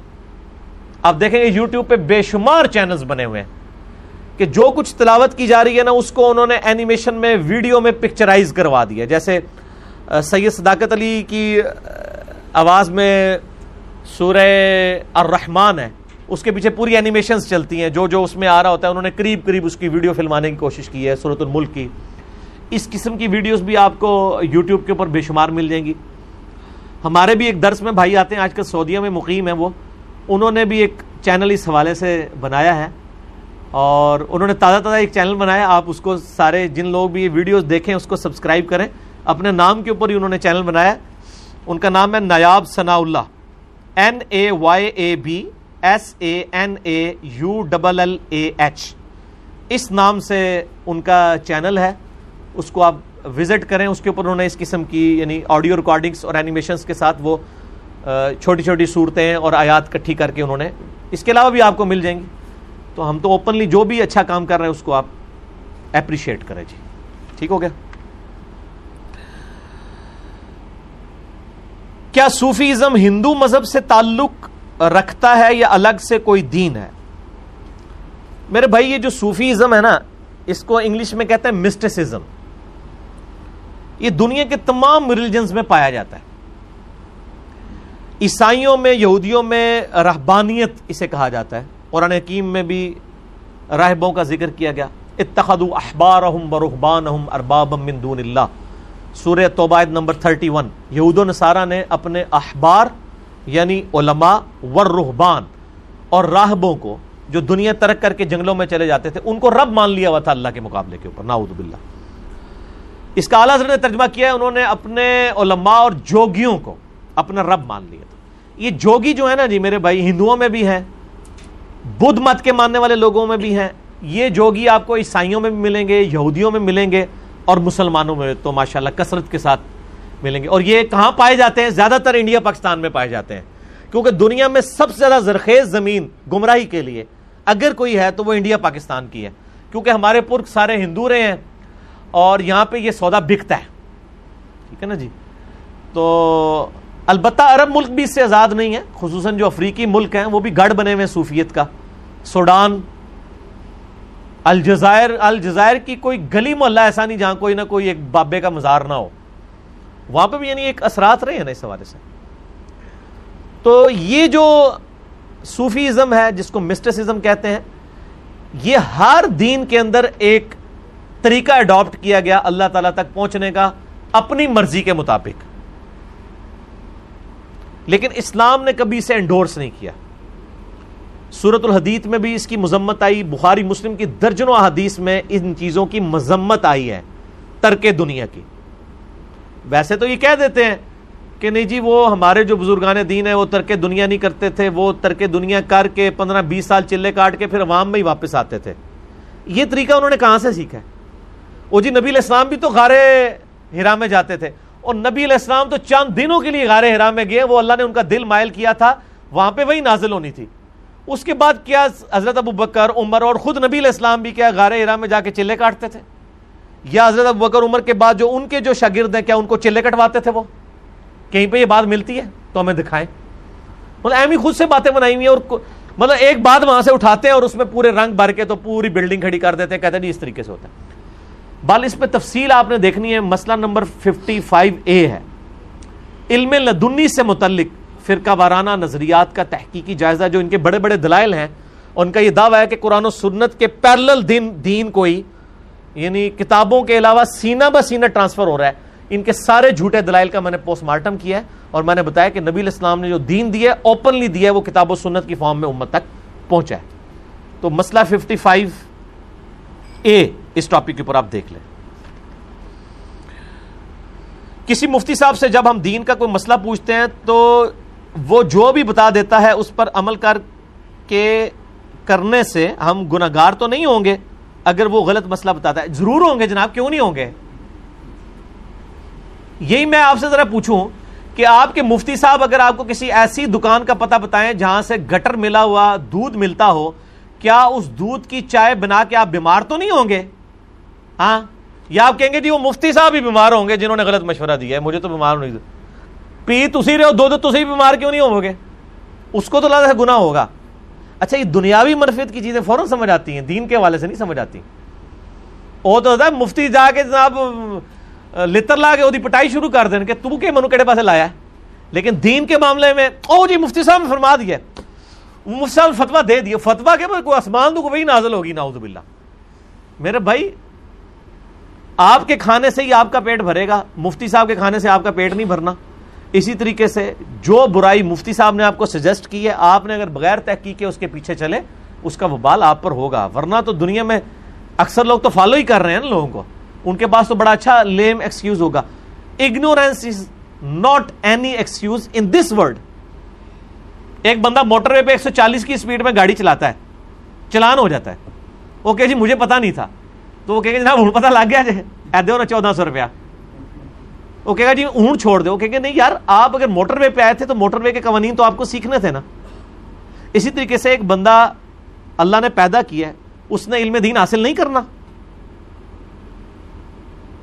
اور پھر کمپیریٹو اسٹڈی کیا اس نے نہیں کرنی. ایک بچے کو اسکول میں داخل کرنا ہونا 50 بندوں سے مشورہ کرتے ہیں, اور دین کے لیے جو محلے کی مسجد ہے ادھر ہی وہ اسی کے پیچھے چلنا شروع کر دیتے ہیں, چاہے اس کو 50 بندے سمجھائیں بھی کہ یار غلط کر رہے ہو, پھر بھی نہیں مانتے. اور دنیاوی معاملے میں اکثر مثال دیتا ہوں, آپ موٹر بائک پہ دن کے وقت ہیڈ لائٹ آن کر کے ذرا جائیں, 50 بندے تو انجن کریں گے. آپ کو کسی پہ غصہ نہیں آئے گا کہ تسی انج کرو گو کہ منو کو اشارے کرنا پیا, آپ اس کو ایسے کریں گے ساتھ ہیڈ لائٹ. لیکن دین کا مسئلہ آپ کو کوئی بتا دے جو آپ کے فرقے سے ٹکراتا ہو, اور وہ آپ کو کوئی بندہ بتائے کہ میرے بھائی آپ اس طرح کر کے دوزخ میں جا رہے ہیں, آپ کی آخرت برباد ہو رہی ہے. ہیڈ لائٹ جلنے سے زیادہ بیٹری بیٹھ جائے گی نا, دنیا کا نقصان ہوگا, وہ بھی کوئی اتنا بڑا نقصان نہیں ہے, اس سے آپ کی آخرت برباد ہونے والی ہے, لیکن آپ سیکھ پا ہو جائیں گے.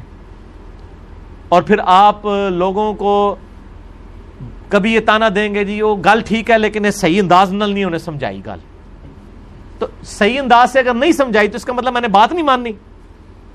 یعنی اگر میں اناؤنسمنٹ کروں اپنے کسی جاننے والے کو 2-3 گالیاں نکال گا, فلانا ٹنگیا ادھر جا, ادھر گورنمنٹ نے اناؤنسمنٹ کی ہے کہ جو اس مسجد میں فجر کی نماز جماعت سے پڑھے گا تو اس کو 50,000 روپے چیک ملے گا, تو اس کو کیا گالی یاد رہے گی؟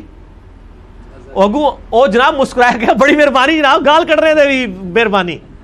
لیکن دین کی بات آپ جتنے بھی میٹھے انداز میں بتائیں, چونکہ ان کے فرقے کے اور توہمات کے خلاف ہوتی ہے نا, وہ فوراً آپ کو کوئی نہ کوئی گلا شکوہ کر دیں گے. وہ اس لیے نہیں گلا شکوہ کر رہے ہوتے کہ وہ جینون ہوتا ہے, وہ اس لیے کہ وہ بھاگنے کا راستہ تلاش کر رہے ہوتے ہیں. تو ان کے لیے پھر پھکی ہے, ان سے کہیں کہ اگر کوئی بریلوی ہے تو اس سے کہیں کہ ڈاکٹر جو مولانا طارق جمیل صاحب ہیں وہ تو بڑے میٹھے انداز میں توحید سمجھا رہے ہوتے ہیں. تو آپ لوگ یہ بزرگ بابوں کو پکارنا اور قبروں کو پکارنا کیوں نہیں چھوڑتے ہیں؟ طارق جمیل صاحب کے میٹھے انداز کی وجہ سے کیا چھوڑ دیتے ہیں؟ پھر انداز کا تو رولا ہی کوئی نہیں, کبھی بھی نہیں چھوڑیں گے, اس لیے کہ وہ اس چیز کو نہیں چھوڑنا چاہتے ہیں, اس کے اوپر اڑے ہوئے ہیں. یہ صرف ان کے لیم ایکسکیوزز ہوتے ہیں, اور یہ ایکسکیوزز جو ہیں یا یہ بہانے وہ اپنے آپ کو دھوکہ دے رہے ہیں میرے بھائی, کسی کو نہیں دے رہے. ایک بندہ خود اپنی اصلاح نہیں کرتا, اس نے میرا کیا نقصان کر دیا, مجھے تو ثواب مل گیا. میں نے اگر ایک بات کی 1000 بندوں نے سن لی, ان میں سے ایک بھی نہ عمل کرے, مجھے ثواب 1000 کا 1000 پورا ہے, وہ کوئی کمی نہیں ہونی. اگر وہ عمل کرتا ہے اس کی اپنی مرضی ہے. تو یہ مفتی صاحب کے فتووں کے اوپر لائے نہ کریں, کمپیریٹو اسٹڈی کریں. اور اب آپ کے پاس تو بہانہ بھی کوئی نہیں, آپ یوٹیوب کے اوپر ایک مسئلہ لکھیں نا, رفل یدین, تو 50 کلپ کھل جائیں گے آپ کو پہلے پیج کے اوپر, ویسے تو ہزاروں کھلیں گے. آپ دیکھیں ان کے خلاف والے کلپ بھی دیکھیں, حق والے بھی دیکھیں, آپ کو پتہ چل جائے گا کون سچا ہے کون جھوٹا ہے. اس کے بعد خود بھی کتاب کھول کے دیکھ لیں, یہ نہ دیکھیں کہ جس کی داڑھی لمبی ہے یا جس نے پگڑی بڑی باندھی ہوئی ہے تو اس کی بات ذرا زیادہ وزنی ہوگی, عہدہ جھوٹ ہی مار رہے ہوئے. خود بھی دلائل, مطلب یہ دین کو کیجول نہ لیں, سیریس لیں. ٹھیک ہو گیا جی.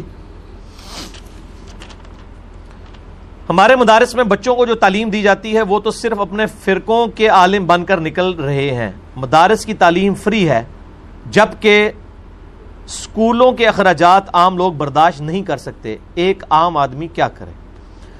یہ تو یعنی جینون مسئلہ ہے, اور واقعی عام لوگوں کی غربت کا فائدہ ہی علماء اٹھا رہے ہیں.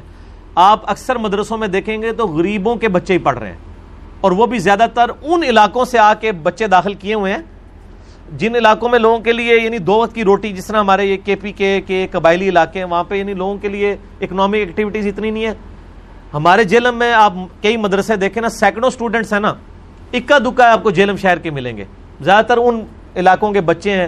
پھر جس کس پرسی کی وہ زندگی گزار رہے ہوتے ہیں, ان کے ماں باپ بچے بھی ماشاءاللہ انہوں نے ٹیروں دینے ٹھیک ہے, پھر بھی تہاڈے مولوی صاحب کہندے جی پولیو ویکسین نے بڑا کام کرتا ہے, کوئی کام نہیں کیتا, ٹھیک ہے نا جی. 8 10 بچے ہوتے ہیں, خرچہ وہ پورا نہیں کر سکتے, وہ پھر مدرسوں میں داخل کرواتے ہیں, چلو روٹی پوری ہو جائے گی, اور پھر وہ روٹی بھی پھر مانگ کے تو پھر آؤٹ پٹ اسی قسم کے آپ کو ریلیجس اسکالرز ملیں گے. اسی لیے آپ دیکھتے ہیں کہ مولویوں میں جو ذرا بھی ذہین بندہ ہوتا ہے نا وہ کروڑ پتی ہوتا ہے, پھر وہ سارے رو پیچھے لا لینا ہے. آپ اس وقت میں نام لیے بغیر جتنے جتنے ٹاپ پہ آپ فرقوں کے مولوی دیکھیں نا وہ پڑھے لکھے ہیں, کتنی کتنی ڈگری ہولڈرز ہیں, کیونکہ وہ زیادہ پڑھے لکھے ہوئے ہیں, باقی انہوں نے نال لا لیا ہے, کیونکہ زیادہ اتنے پڑھے لکھے نہیں ہیں. ان میں ذرا سا کوئی سمجھدار ہوتا ہے نا وہ اپنے پیچھے لوگوں کو لگا لیتا ہے. اس لیے میں کہتا ہوں ادھر کمپٹیشن تھوڑا ہے, میں بھی اگر اس فیلڈ ہی ٹور جانا میں بھی ارب پتی ہو سکنا ہوں, اللہ معافی دے, آخرت دی کاسٹ ہوتے. تو یہ حقیقت ہے, مدارس کی تعلیم جو ہے نا وہ اس حوالے سے یعنی میں سمجھتا ہوں یہ بہت پازیٹیو ایفیکٹ بھی ہے کہ مدارس جو ہیں یہ کم از کم این جی اوز تو بنی ہوئی ہیں غریب لوگوں کے لیے. کاش یہ اپنی تعلیمات کو بھی درست کریں. اس کا واحد حل یہ ہے کہ مدارس کی جو سپرویژن ہے نا یہ گورنمنٹ کے انڈر آنی چاہیے, ٹھیک ہے, بجٹ نہ لیں ورنہ تو مولوی پڑھانا ہی چھوڑ دیں گے. میں آپ کو وثوق سے کہہ رہا ہوں, آپ ان کے چندہ باکس ڈالیں اور کہیں گے آپ مسیتی بھی سنبھالو, تسی چندے نہ ان سے لیں, ان کے انتظامات صرف سپرویژن کریں, پیپرز ان کے آپ کنڈکٹ کروائیں, باقی کھانے پینے کے معاملات دیکھتے رہیں. اور بجٹ میں جس طرح تعلیم کے اوپر خرچہ دیا جاتا ہے یونیورسٹیز کو, مدرسوں کا بھی تھوڑا تھوڑا حصہ رکھیں, جو رجسٹرڈ مدرسے ہیں. پیسے دیں گے تو پھر آپ کی بات بھی چلے گی, پیسے دیتے بغیر تو انہوں نے تہاڈی سپرویژن کو نہیں مننی. کہتے ہیں رجسٹرڈ کرائیں مدرسے, رجسٹرڈ کس طرح کرائیں, آپ پیسے دیں نا, رجسٹر کرا لیں گے, آپ ان کا مہینے کا چندہ لگا دیں, سال کے بعد جو بجٹ پیش ہوتا ہے صوبائی بجٹ اس میں آپ تھوڑی رقم رکھتے ہیں, دیکھیں آپ کو کیسا رسپانس کرتے ہیں, آپ کے پیچھے پیچھے آئیں گے وہ. تو ان کی سپرویژن کریں تاکہ یعنی کامن نصاب اس حوالے سے کم از کم جو ڈیٹم لیول کا ہے, باقی اختلافی تو ظاہر ہے اس سے جان نہیں چھوٹ سکتی. اسکولوں کی تعلیم بھی جو ہے وہ اس وقت تو خیر آلموسٹ فری ہے اسکولوں کی تعلیم, لیکن مسئلہ یہ ہے کہ اسکولوں میں لوگ سرکاری اسکولوں میں بچے داخل نہیں کرواتے ہیں, اس لیے کہ وہ سمجھتے ہیں کہ یہاں پہ تعلیم ٹھیک نہیں ہے. حالانکہ ابھی انہوں نے جتنے ینگ بچے بھرتی کیے ہیں وہ اچھے ڈگری ہولڈرز ہیں, اچھی نہیں پڑھا سکتے ہیں اب, لیکن آگے پڑھنے والے نہیں ہیں. تو یہ تھوڑا عرصہ لگے گا اس قوم کو سمجھ آئے کہ تعلیم کے میدان میں اور ہیلتھ کے میدان میں, صحت کے میدان میں اور انصاف کے میدان میں, یعنی جوڈیشری, ان تینوں چیزوں میں بہت زیادہ اصطلاحات کی ضرورت ہے اگر ہم نے اپنے ملک کو آگے لے کے چلنا ہے. جوڈیشری میں, ہیلتھ میں اور ایجوکیشن میں, یہ تین چیزیں سیدھی ہو جائیں باقی معاملات انشاءاللہ تعالی خود بخود بہتر ہوتے چلے جائیں گے انشاءاللہ. اگلا سوال ہے, اگر کوئی شخص علماء کے کردار کی وجہ سے دین سے دور ہو جائے تو اس میں قصور اس آدمی کا ہے یا علماء کا, وضاحت فرما دیں پلیز. اللہ دے بندے ہو, مطلب اتنے بھولے بنے ہوئے ہو تسی, یعنی وہ کہہ رہے ہیں کہ جی اگر علماء نے ہمیں, یعنی علماء کا کردار برا تھا, ہم علماء کی جیسے دین سے ہی متنفر ہو گئے ہیں تو آپ دوزخ میں بھی علماء ہی جائیں گے. نہ, تسی بھی جاؤ گے. کیا آپ نے اپنے دنیاوی معاملات کبھی چھوڑے ہیں کہ آپ جناب ٹی وی کے اوپر کوئی یعنی عالم کا غلط مسئلہ سنیں یا کوئی اور غلط بات دیکھیں اور صبح کے بھوکے آپ بیٹھے ہوئے ہو, سامنے آپ کے روٹی رکھی ہوئی ہو, آگ میں روٹی نہیں کھانی گیا چھوڑ, کبھی ایسے ہوا ہے؟ لیکن دین کے بارے میں کہتے ہیں مولویوں کا کردار دیکھ لیا, اب دین پہ ہی نہیں چلنا. ادھر بھی ہونا چاہیے نا کہ کھان پین بھی چھاڑ دے ہونا, پھر خالی دین کو چھوڑتے ہو. وہ دنیاوی منفیت ہے, وہ کبھی نہیں کو چھوڑتا. دینی منفیت کے بارے میں وہ کہتے ہیں جی ہم علماء کے کردار سے متنفر ہوئے ہیں. آپ کو کس نے کہا کہ آپ علماء کو آئیڈیل مانیں؟ کہیں قرآن میں آیا؟ قرآن میں تو علماء کی جتنی عزت افزائی ہوئی ہے وہ آپ میرا مسئلہ نمبر 71A دیکھ لیں, بزرگوں کی اندھا دھند پیروی کا انجام. قرآن حکیم میں میرا یہ دعویٰ ہے کہ حرام خوری پہ جتنی آیات ہیں, جتنی آیات 100% علماء سو کے بارے میں. آپ نے علماء کو سر پہ چڑھا لیا تھا اس حوالے سے. وہ علماء حق جو ہیں وہ تو بہت تھوڑے ہوتے ہیں اور ان کے چہرے پہ لکھا بھی نہیں ہوگا علماء حق, بڑی مشکل سے ہی آپ کو ملیں گے. آپ ان کو چھوڑیں, قرآن نے آپ کو کہا ہے لقد کان لکم فی رسول اللہ اسوۃ حسنہ, بے شک نبی صلی اللہ علیہ وآلہ وسلم کی مبارک زندگی میں تمہارے لیے اسوہ حسنہ ہے. تو سر آپ یہ نہ دیکھیں, ورنہ میں آپ کو بتاؤں کہ نبی علیہ السلام کی وفات کے بعد جس طرح کے حکومتی معاملات میں بگاڑ آیا ہے خلفائے راشدین کے بعد، تو اس وقت تو کئی لوگ اسلام سے متنفر ہو جاتے ہیں، لیکن اسلام کے اوپر جو محکم رہے لوگ اسی وجہ سے کہ انہوں نے کہا یہ حکمرانوں کی جتنی بھی عیاشیاں اور بدماشیاں ہیں یہ ان کی ذاتی ہیں، آل امیہ کی، آل عباس کی، اس کا اسلام سے کوئی تعلق نہیں ہے۔ اسی چیز نے تو اسلام کو زندہ رکھا ہے، ادروائز حکمرانوں پہ جاتے تو ہم لوگ تو کب سے اسلام سے ہاتھ دھو بیٹھے ہوتی ہے مسلمان قوم، تو حکمرانوں پہ نہ جائیں اور نہ ہی آپ علماء پہ جائیں۔ اگر انہوں نے اپنا چہرہ سرخ کر لیا ہے میری چپیڑے مار کے، تو آپ اپنا خود نہ سرخ کر لیں۔ آپ نے عبدالستار عیدی صاحب کے دفاع میں تمام ہی مدارس کو رگڑا لگا دیا، گڈ ورڈ۔ کیا آپ کا یہ عمل درست ہے جبکہ مدارس میں قرآن و حدیث کی تعلیم مفت دی جاتی ہے؟ یہ مدارس کو رگڑا صرف میں ہی لگاتا ہوں؟ کیا بریلوی علماء یہ کہتے ہیں کہ جی دیوبندیوں کے مدارس جو ہیں یہ علم کا سرچشمہ ہیں، وہاں اپنے بچوں کو داخل کروائیں؟ یہ کہتے ہیں؟ یہ دیوبندی بریلویوں کے مدارس کے بارے میں کہتے ہیں، یہ سنی شیعہ کے بارے میں، شیعہ سنی کے بارے میں۔ تو سر ہم اسی لیے کہتے ہیں کہ 99 قتل تو آپ نے بھی کیے ہوئے ہیں، ہم نے صرف آپ کو غلط کہا ہے، کیونکہ آپ اپنے علاوہ سب کو آلریڈی غلط کہہ رہے تھے، ہم نے صرف 99 سوچ یار ایک دہی فرق ہوتا ہے، برداشت کرو، ٹھیک ہے۔ باقی رہا عبدالستار عیدی صاحب والا جو کلپ تھا اس کی کلیریفیکیشن اگلے ہی ہفتے آ گئی تھی۔ یہ مسئلہ 149A تھا، وہ 149B تھا، جس میں میں نے ایک کلیریفیکیشن دی تھی کہ عرف عام میں جب بات ہوتی ہے، جب ہم کہتے ہیں یار پاکستانی قوم بےمان ہے،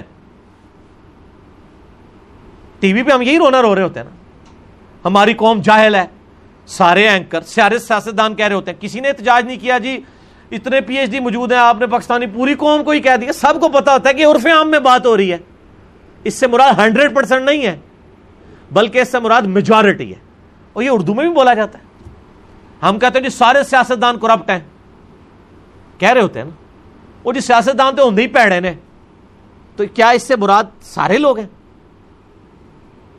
شامن نورانی صاحب جیسے لوگ بھی موجود تھے، سراج الحق صاحب جیسے لوگ بھی موجود ہیں، جن کو سپریم کورٹ کے جج صاحب بھی کہہ رہے ہیں کہ 62-63 سے اگر کوئی بچا تو ایک بندہ ہی ہوگا۔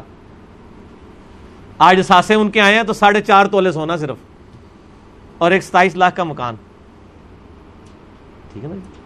تو جو سچ ہے وہ مطلب موجود ہے، یہ تو نہیں کہ ساری کرپٹ ہیں، چونکہ میجارٹی ہوتی ہے اس لیے ہم عرف میں بول رہے ہوتے ہیں، یار یہ ہوتے ہی سے۔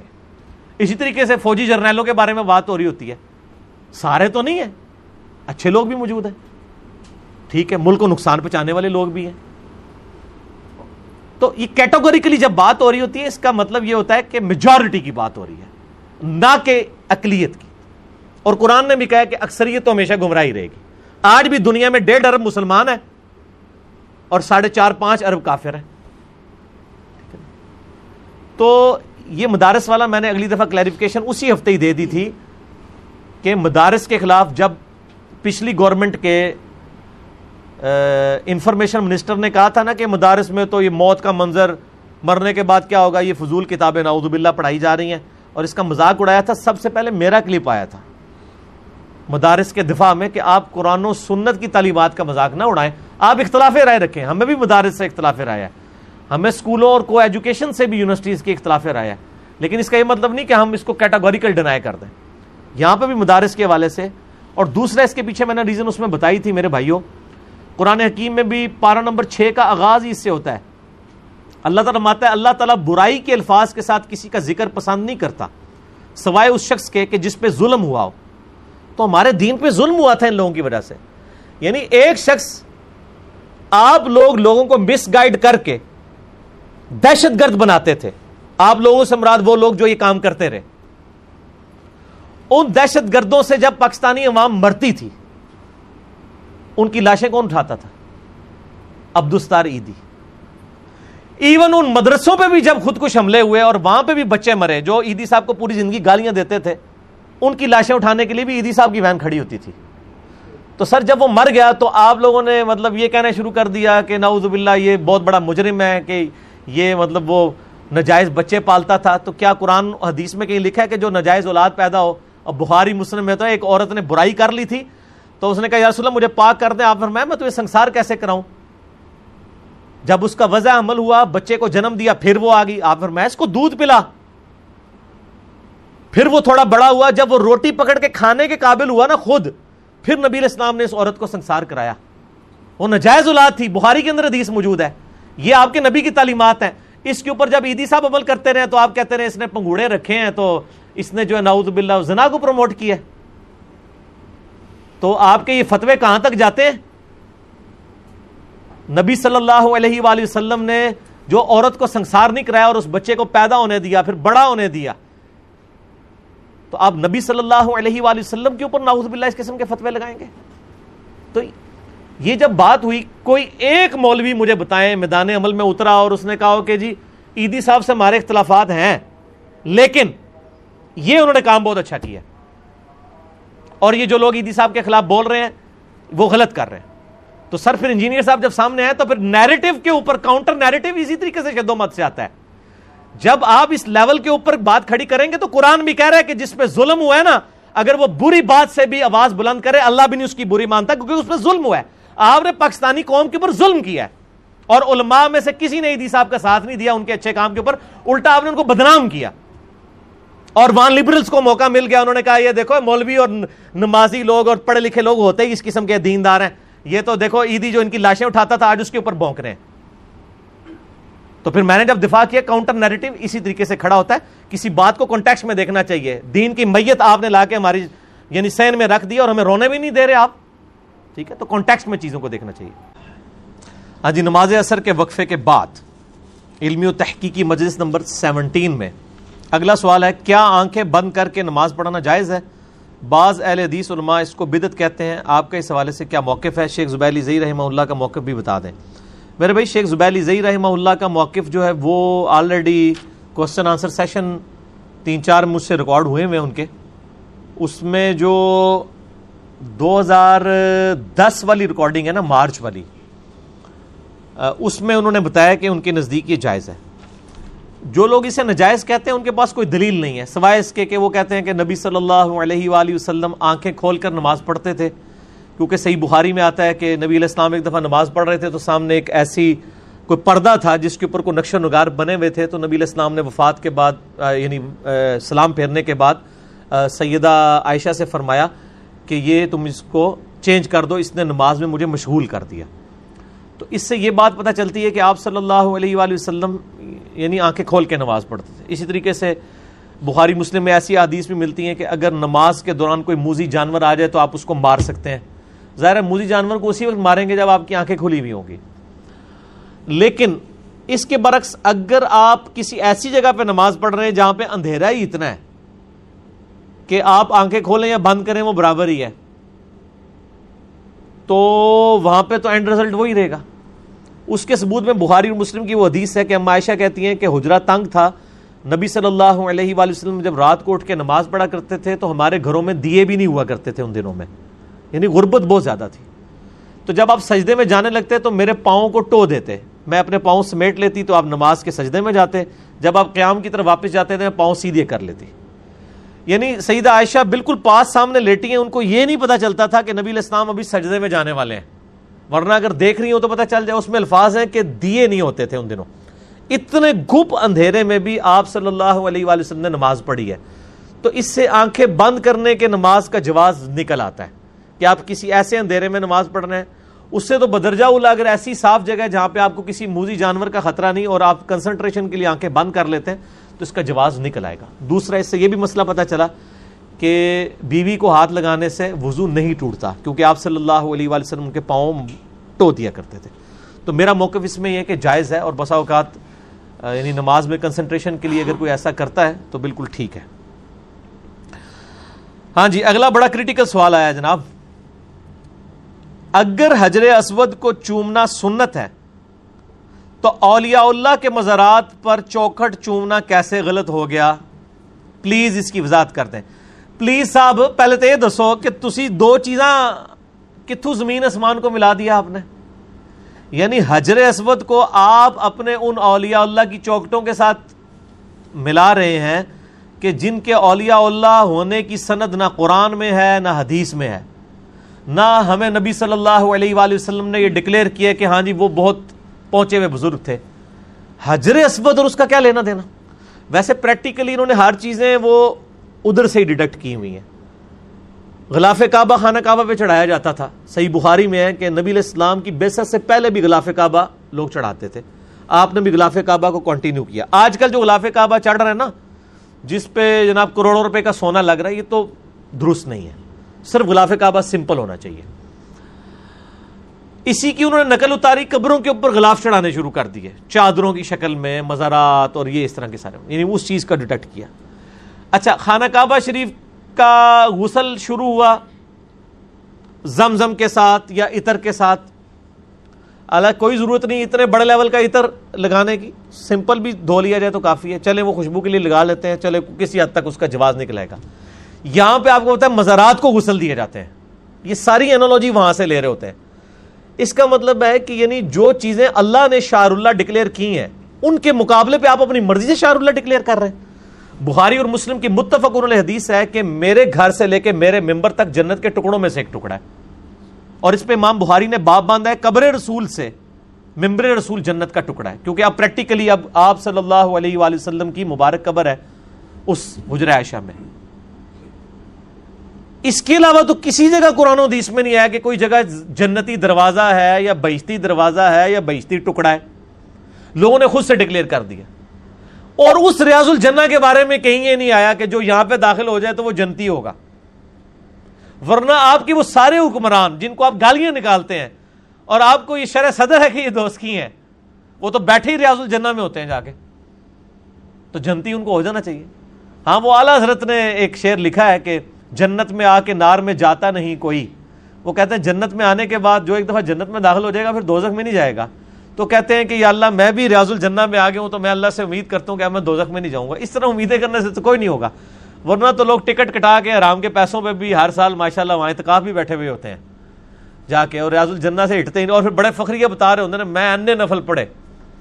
روزہ شریف کے سامنے بھی یعنی باقیوں کا حق بھی مارنے کے لیے گھنٹوں کھڑے رہتے ہیں. ایسا نہیں ہونا چاہیے، سب کو موقع دینا چاہیے. تو یہ لوگوں نے خود سے بنا لی ہوئی ہیں، اور ان چیزوں کو ان کے ساتھ کمپیئر کرنا بہت بڑا ظلم ہے. حجر اسود کو آپ اپنے بزرگوں کی چوکھٹ کے ساتھ کمپیئر کریں. اور پچھلے دنوں جو عمران خان صاحب نے جو کچھ کیا اس کے اوپر میرا دعوت اصلاح آئی، ان کے حامیوں کے لیے بھی، ان کے مخالفین کے لیے بھی. وہ آپ یوٹیوب پہ جا کے لکھیں Imran Khan chairman P T I کو دعوت توبہ، تو میرا کلپ الحمدللہ ہزاروں لوگ دیکھ چکے ہیں. اور پی ٹی آئی والوں نے اس کو پازیٹیو لیا اس حوالے سے کہ جنہوں نے دیکھ لیا دیکھے، جنہوں نے نہیں دیکھا انہوں نے کہا پتہ نہیں کیڑا گستاخی دا فتویٰ ساڑھے چیئرمین صاحب تے لاتا ہے. جنہوں نے دیکھا انہوں نے تو پھر شیئر بھی کرایا. اور جو دوسرے لوگ تھے انہوں نے کہا جی آپ نے عمران خان کی خام خواہ فیور کر دی ہے، رگڑا لگانا تھا فل. تو وہ جس نے جو چشمہ لگایا ہوتا ہے اس کو وہی کچھ نظر آتا ہے. ہم تو سچائی کی بات کرتے ہیں جتنی ہے، کوشش کرتے ہیں، باقی حرف آخر تو کوئی بھی نہیں. تو اس میں بھی میں نے بتایا کہ عمران خان صاحب کے چومنے کو سارے لے کے بیٹھے ہیں. ہمیں تو پہلا اعتراض ہے چوکھٹ کے آگے جھکنے پہ. تو باؤ ڈاؤن یہ اللہ کے علاوہ کسی کے لیے نہیں ہے. اور جو اولیاء اللہ یا پرہیزگار علماء کے ہاتھ چومنے میں بھی ٹو باؤ ڈاؤن نہیں کرنا ہوتا، ان کے ہاتھ آپ نے اوپر لے کے یوں چومنے ہوتے ہیں، نہ کہ ٹو باؤ ڈاؤن کریں. تو چوکھٹ کے چومنے کو حجر اسود سے دلیل لے رہے ہیں. حجر اسود سے دلیل لینے کا آپ پھر مطلب خود ہی سمجھ سکتے ہیں کہ انہوں نے ان کو کیا ڈکلیئر کیا ہوا ہے. حجر اسود تو میرے بھائی وہ پتھر ہے کہ جو جنت سے نازل ہوا ہے. جامعہ ترمذی میں حدیث ہے کہ یہ جنت سے نازل ہوا ایک یاقوت ہے، صحیح سند کے ساتھ. یہ نازل ہوا تھا جب یہ بالکل سفید تھا، پھر اولاد آدم کے گناہوں کی وجہ سے یہ سیاہ پڑ گیا. اسی طریقے سے جامعہ ترمذی میں ایک حدیث ہے صحیح سند کے ساتھ کہ قیامت والے دن اللہ تعالیٰ حجر اسود کو آنکھیں بھی دے گا اور زبان بھی دے گا، اور یہ گواہی دے گا ان لوگوں کے بارے میں جس نے حجر اسود کو چوما ہوگا.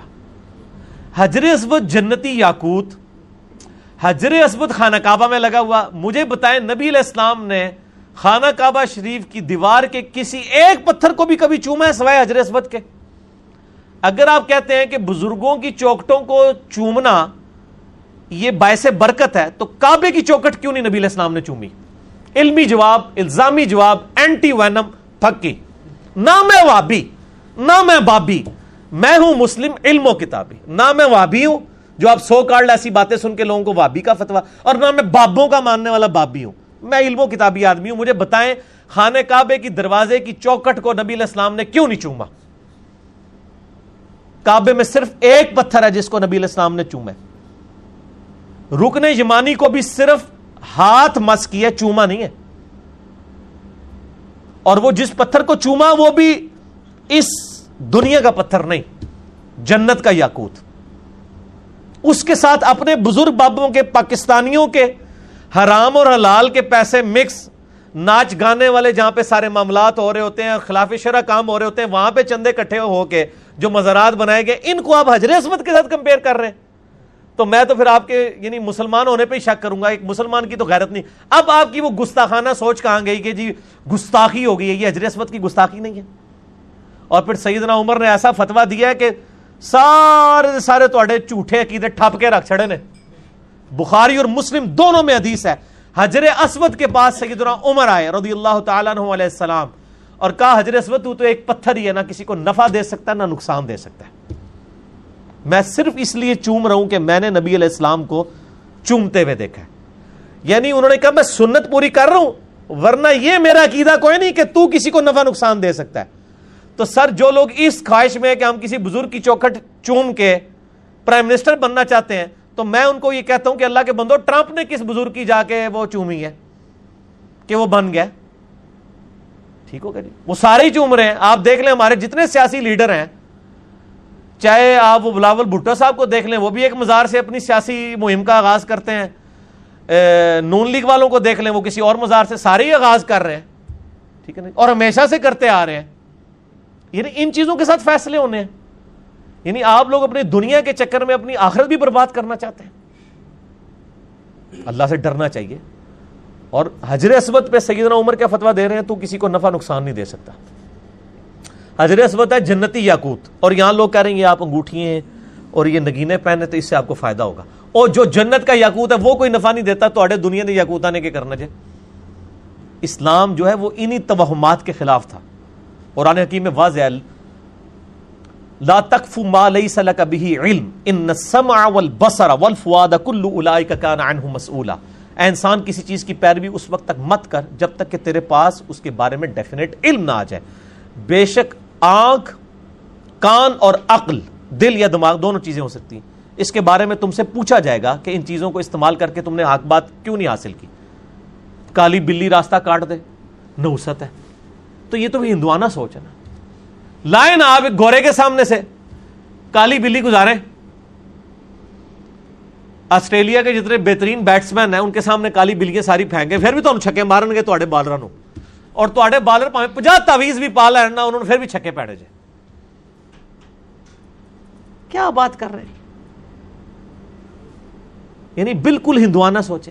یعنی اسلام نے تو کہا یا ریویلڈ نالج ہو, وہی کا علم کہ آپ کے پاس کوئی دلیل ہو, یہ ڈیفینیٹ علم ہے. کہیں اس میں لکھا ہوا ہے کہ یہ آپ نے نگینے پہننے سے یا بزرگوں کی چوکٹیں چومنے سے آپ کو کچھ ملنا ہے تو لائیں دکھائیں. دوسرا ہے acquired knowledge, the knowledge obtained through observations and experiments is known as science. اگر سائنس تصدیق کر دے کہ بلی کالی گزرنے سے کوئی نقصان ہوتا ہے, ہم مان لیں گے, کیونکہ قرآن نے دونوں علوم کی طرف ہمیں رہنمائی کی ہے. ہم کئی چیزیں سائنسی علوم سے ہی مان رہے ہیں نا. یہ فزیکل فنومینا آف نیچر ہے نا, یہ اعلیٰ اللہ ہے نا, اللہ کے جو قوانین قدرت ہے نا, انہی کو ہم لے کے چل رہے ہیں نا. پٹرول جو ہے وہ آگ کو بھڑکا دیتا ہے, ہمیں قرآن میں اس کی دلیل کی ضرورت نہیں ہے. فزیکل فینومینا آف نیچر ہے, اسٹیبلش ہے. اور یہ جناب چوکٹوں کے اوپر جا کے پھر وہ کہہ رہے ہیں حجر اسود کے ساتھ. یعنی میں کہتا ہوں یار علماء کی مت کہاں ماری جاتی ہے, کن کن چیزوں کو جا کے کمپیئر کر رہے ہوتے ہیں. یعنی آپ نے مرنا نہیں, اللہ کو جان نہیں دینی. نبی صلی اللہ علیہ وآلہ وسلم کے صحابہ تو یہ بات کر رہے ہیں حجر اسود تو ایک پتھر ہے, نہ کسی کو نفع دے سکتا ہے نہ نقصان. بخاری مسلم دونوں میں موجود ہے. سیدنا عمر کہتے ہیں اگر میں نبی علیہ السلام کو نہ دیکھتا تو میں کبھی نہ چومتا. اس کے آگے انہوں نے ایک وہ کہانی ایڈ کی ہوئی ہے کہ حضرت علی پاس کھڑے تھے, انہوں نے کہا کہ اے عمر یہ نفع بھی دیتا ہے اور نقصان بھی دیتا ہے.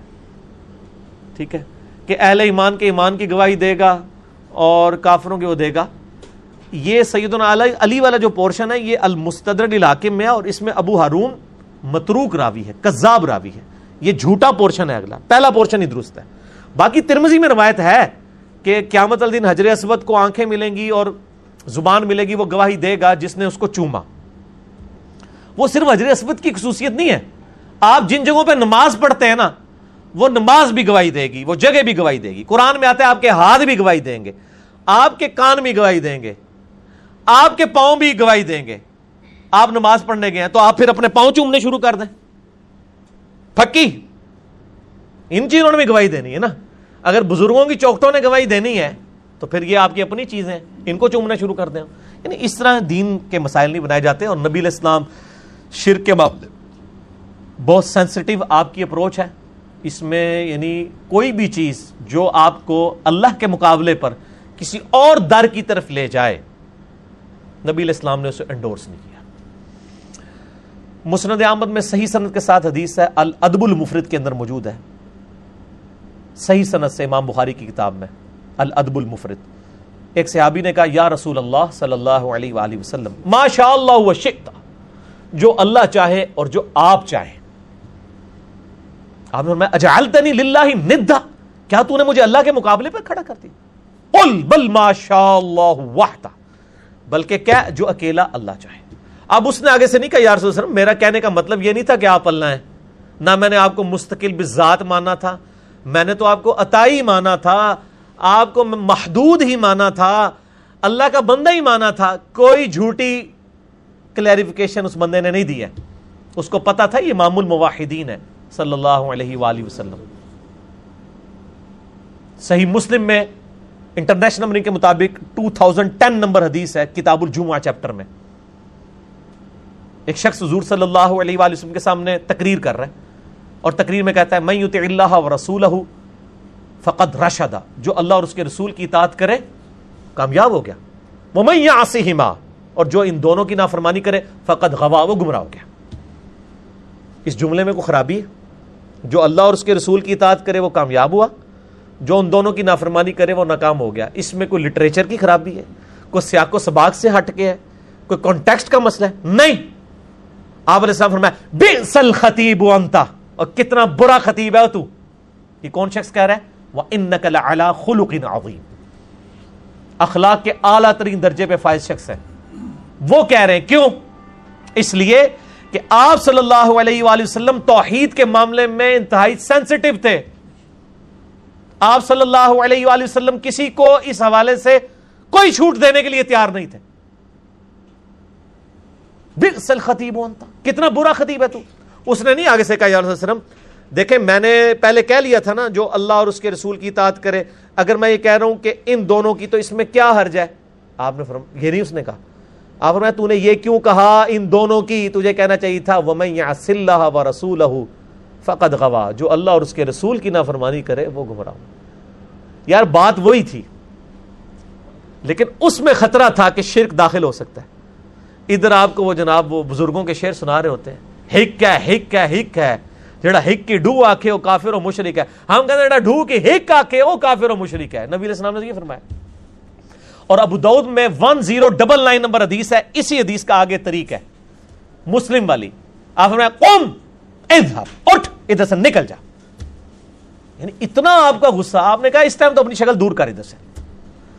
سر یہ بہت سینسٹیو مسئلہ ہے, انہوں نے بنایا ہوا تماشا. ابو داؤد, ترمذی, ابن ماجہ میں حدیث ہے, ابو داؤد میں ڈیٹیل کے ساتھ ہے. ایک صحابی نبی علیہ السلام کے پاس آئے, سجدے کی اجازت مانگی. دوسری روایت میں آتا ہے سجدہ کر دیا. آپ فرمایا سر اٹھا, یہ کیا کر رہا ہے؟ اس نے کہا رسول اللہ میں کوفے کے پاس ہیرا نامی ایک شہر ہے وہاں گیا تھا, وہ لوگ اپنے سردار کو سجدہ کرتے ہیں تو میں نے کہا کہ میں بھی آپ کو سجدہ کروں. قیاس کیا, اور بھائی صحابی کا قیاس بھی ہونا وہ بھی مردود ہے اگر قرآن و سنت سے ٹکرا جائے. تم لوگ اپنے بزرگ بابوں کے قیاس لے کے بیٹھے ہوئے ہو, پھر تو میں کہوں گا نہ میں وہابی نہ میں بابی, میں ہوں مسلم علم و کتابی. آپ اپنے بزرگوں کے قیاس لے کے بیٹھے ہوئے, صحابی کا قیاس نہیں نبی علیہ السلام نے. آپ فرمایا سر اٹھا, بتا جب میں فوت ہو جاؤں گا تو میری قبر سے گزرے گا کیا میری قبر پہ بھی سجدہ کرے گا؟ کہا یا رسول اللہ نہیں. فرمایا پھر مجھے کیوں سجدہ کر رہا ہے؟ اگر میں سجدہ جائز سمجھتا تو بیویوں سے کہتا کہ اپنے خامدوں کو سجدہ کریں اس حق کے سبب جو اللہ تعالیٰ نے ان کو دیا ہے. یعنی ان کو بھی اللہ نے اجازت نہیں دی ہے, اگر ہوتا تو ان کو ہوتا. اور آپ جناب بزرگوں کی چوکٹیں چوم رہے ہیں, اور وہ آپ کی بیگم صاحبہ جو آپ کو ساتھ وہاں لے گئی ہیں چوکھٹ کے اوپر, اس بیگم کو چاہیے تھا اس نے کوئی چومنا ہی تھا تو اپنے خامد کے پاؤں چوم لیتی, وہ بھی حد رکوع کے بغیر. خامد کو بٹھاتی ہیں چارپائی کے اوپر, خود نیچے زمین پہ بیٹھ کے تو خامد کے پاؤں چوم لیتی نا, تو ہم کو فتوا نہ لگاتے. الٹا یہ کہ وہ چومنے کی بجائے انہوں نے جا کے وہ خامد کو بھی جا کے چوکھٹ کے اوپر جو ہے جھکوا دیا. ہم تو بڑی امیدیں لگا کے بیٹھے ہوئے ہیں میرے بھائی،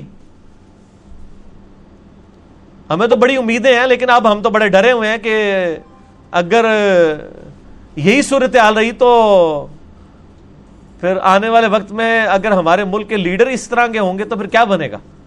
تو یہ بہت سینسٹیو مسئلہ ہے، اور الحمدللہ ہم نے وہ آنٹی پنکی تک یہ اپنی ویڈیو پہنچا بھی دی ہے۔ وہ ہاں جی پاک پتن سے کچھ لوگ تھے جو علم و کتابی تھے، انہوں نے پھر بتایا کہ جی ہمارے تو ان کے ساتھ تعلقات ہیں اور ہم نے آپ کی ویڈیو ان کو شیئر کروا دی ہے۔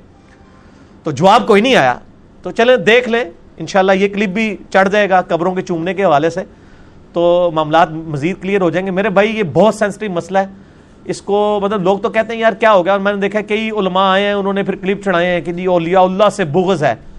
میں پھر اس پہ کہتا ہوں آپ کو حجر اسود سے بغض ہے جو آپ نے یہاں پہ چوکٹیں بنا لی ہیں چومنے کے لیے، آپ کو ریاض الجنہ سے ہے جو آپ نے بہشتی دروازے بنا لیے ہیں یہاں پہ، آپ کو ریاض الجنہ سے بغض ہے۔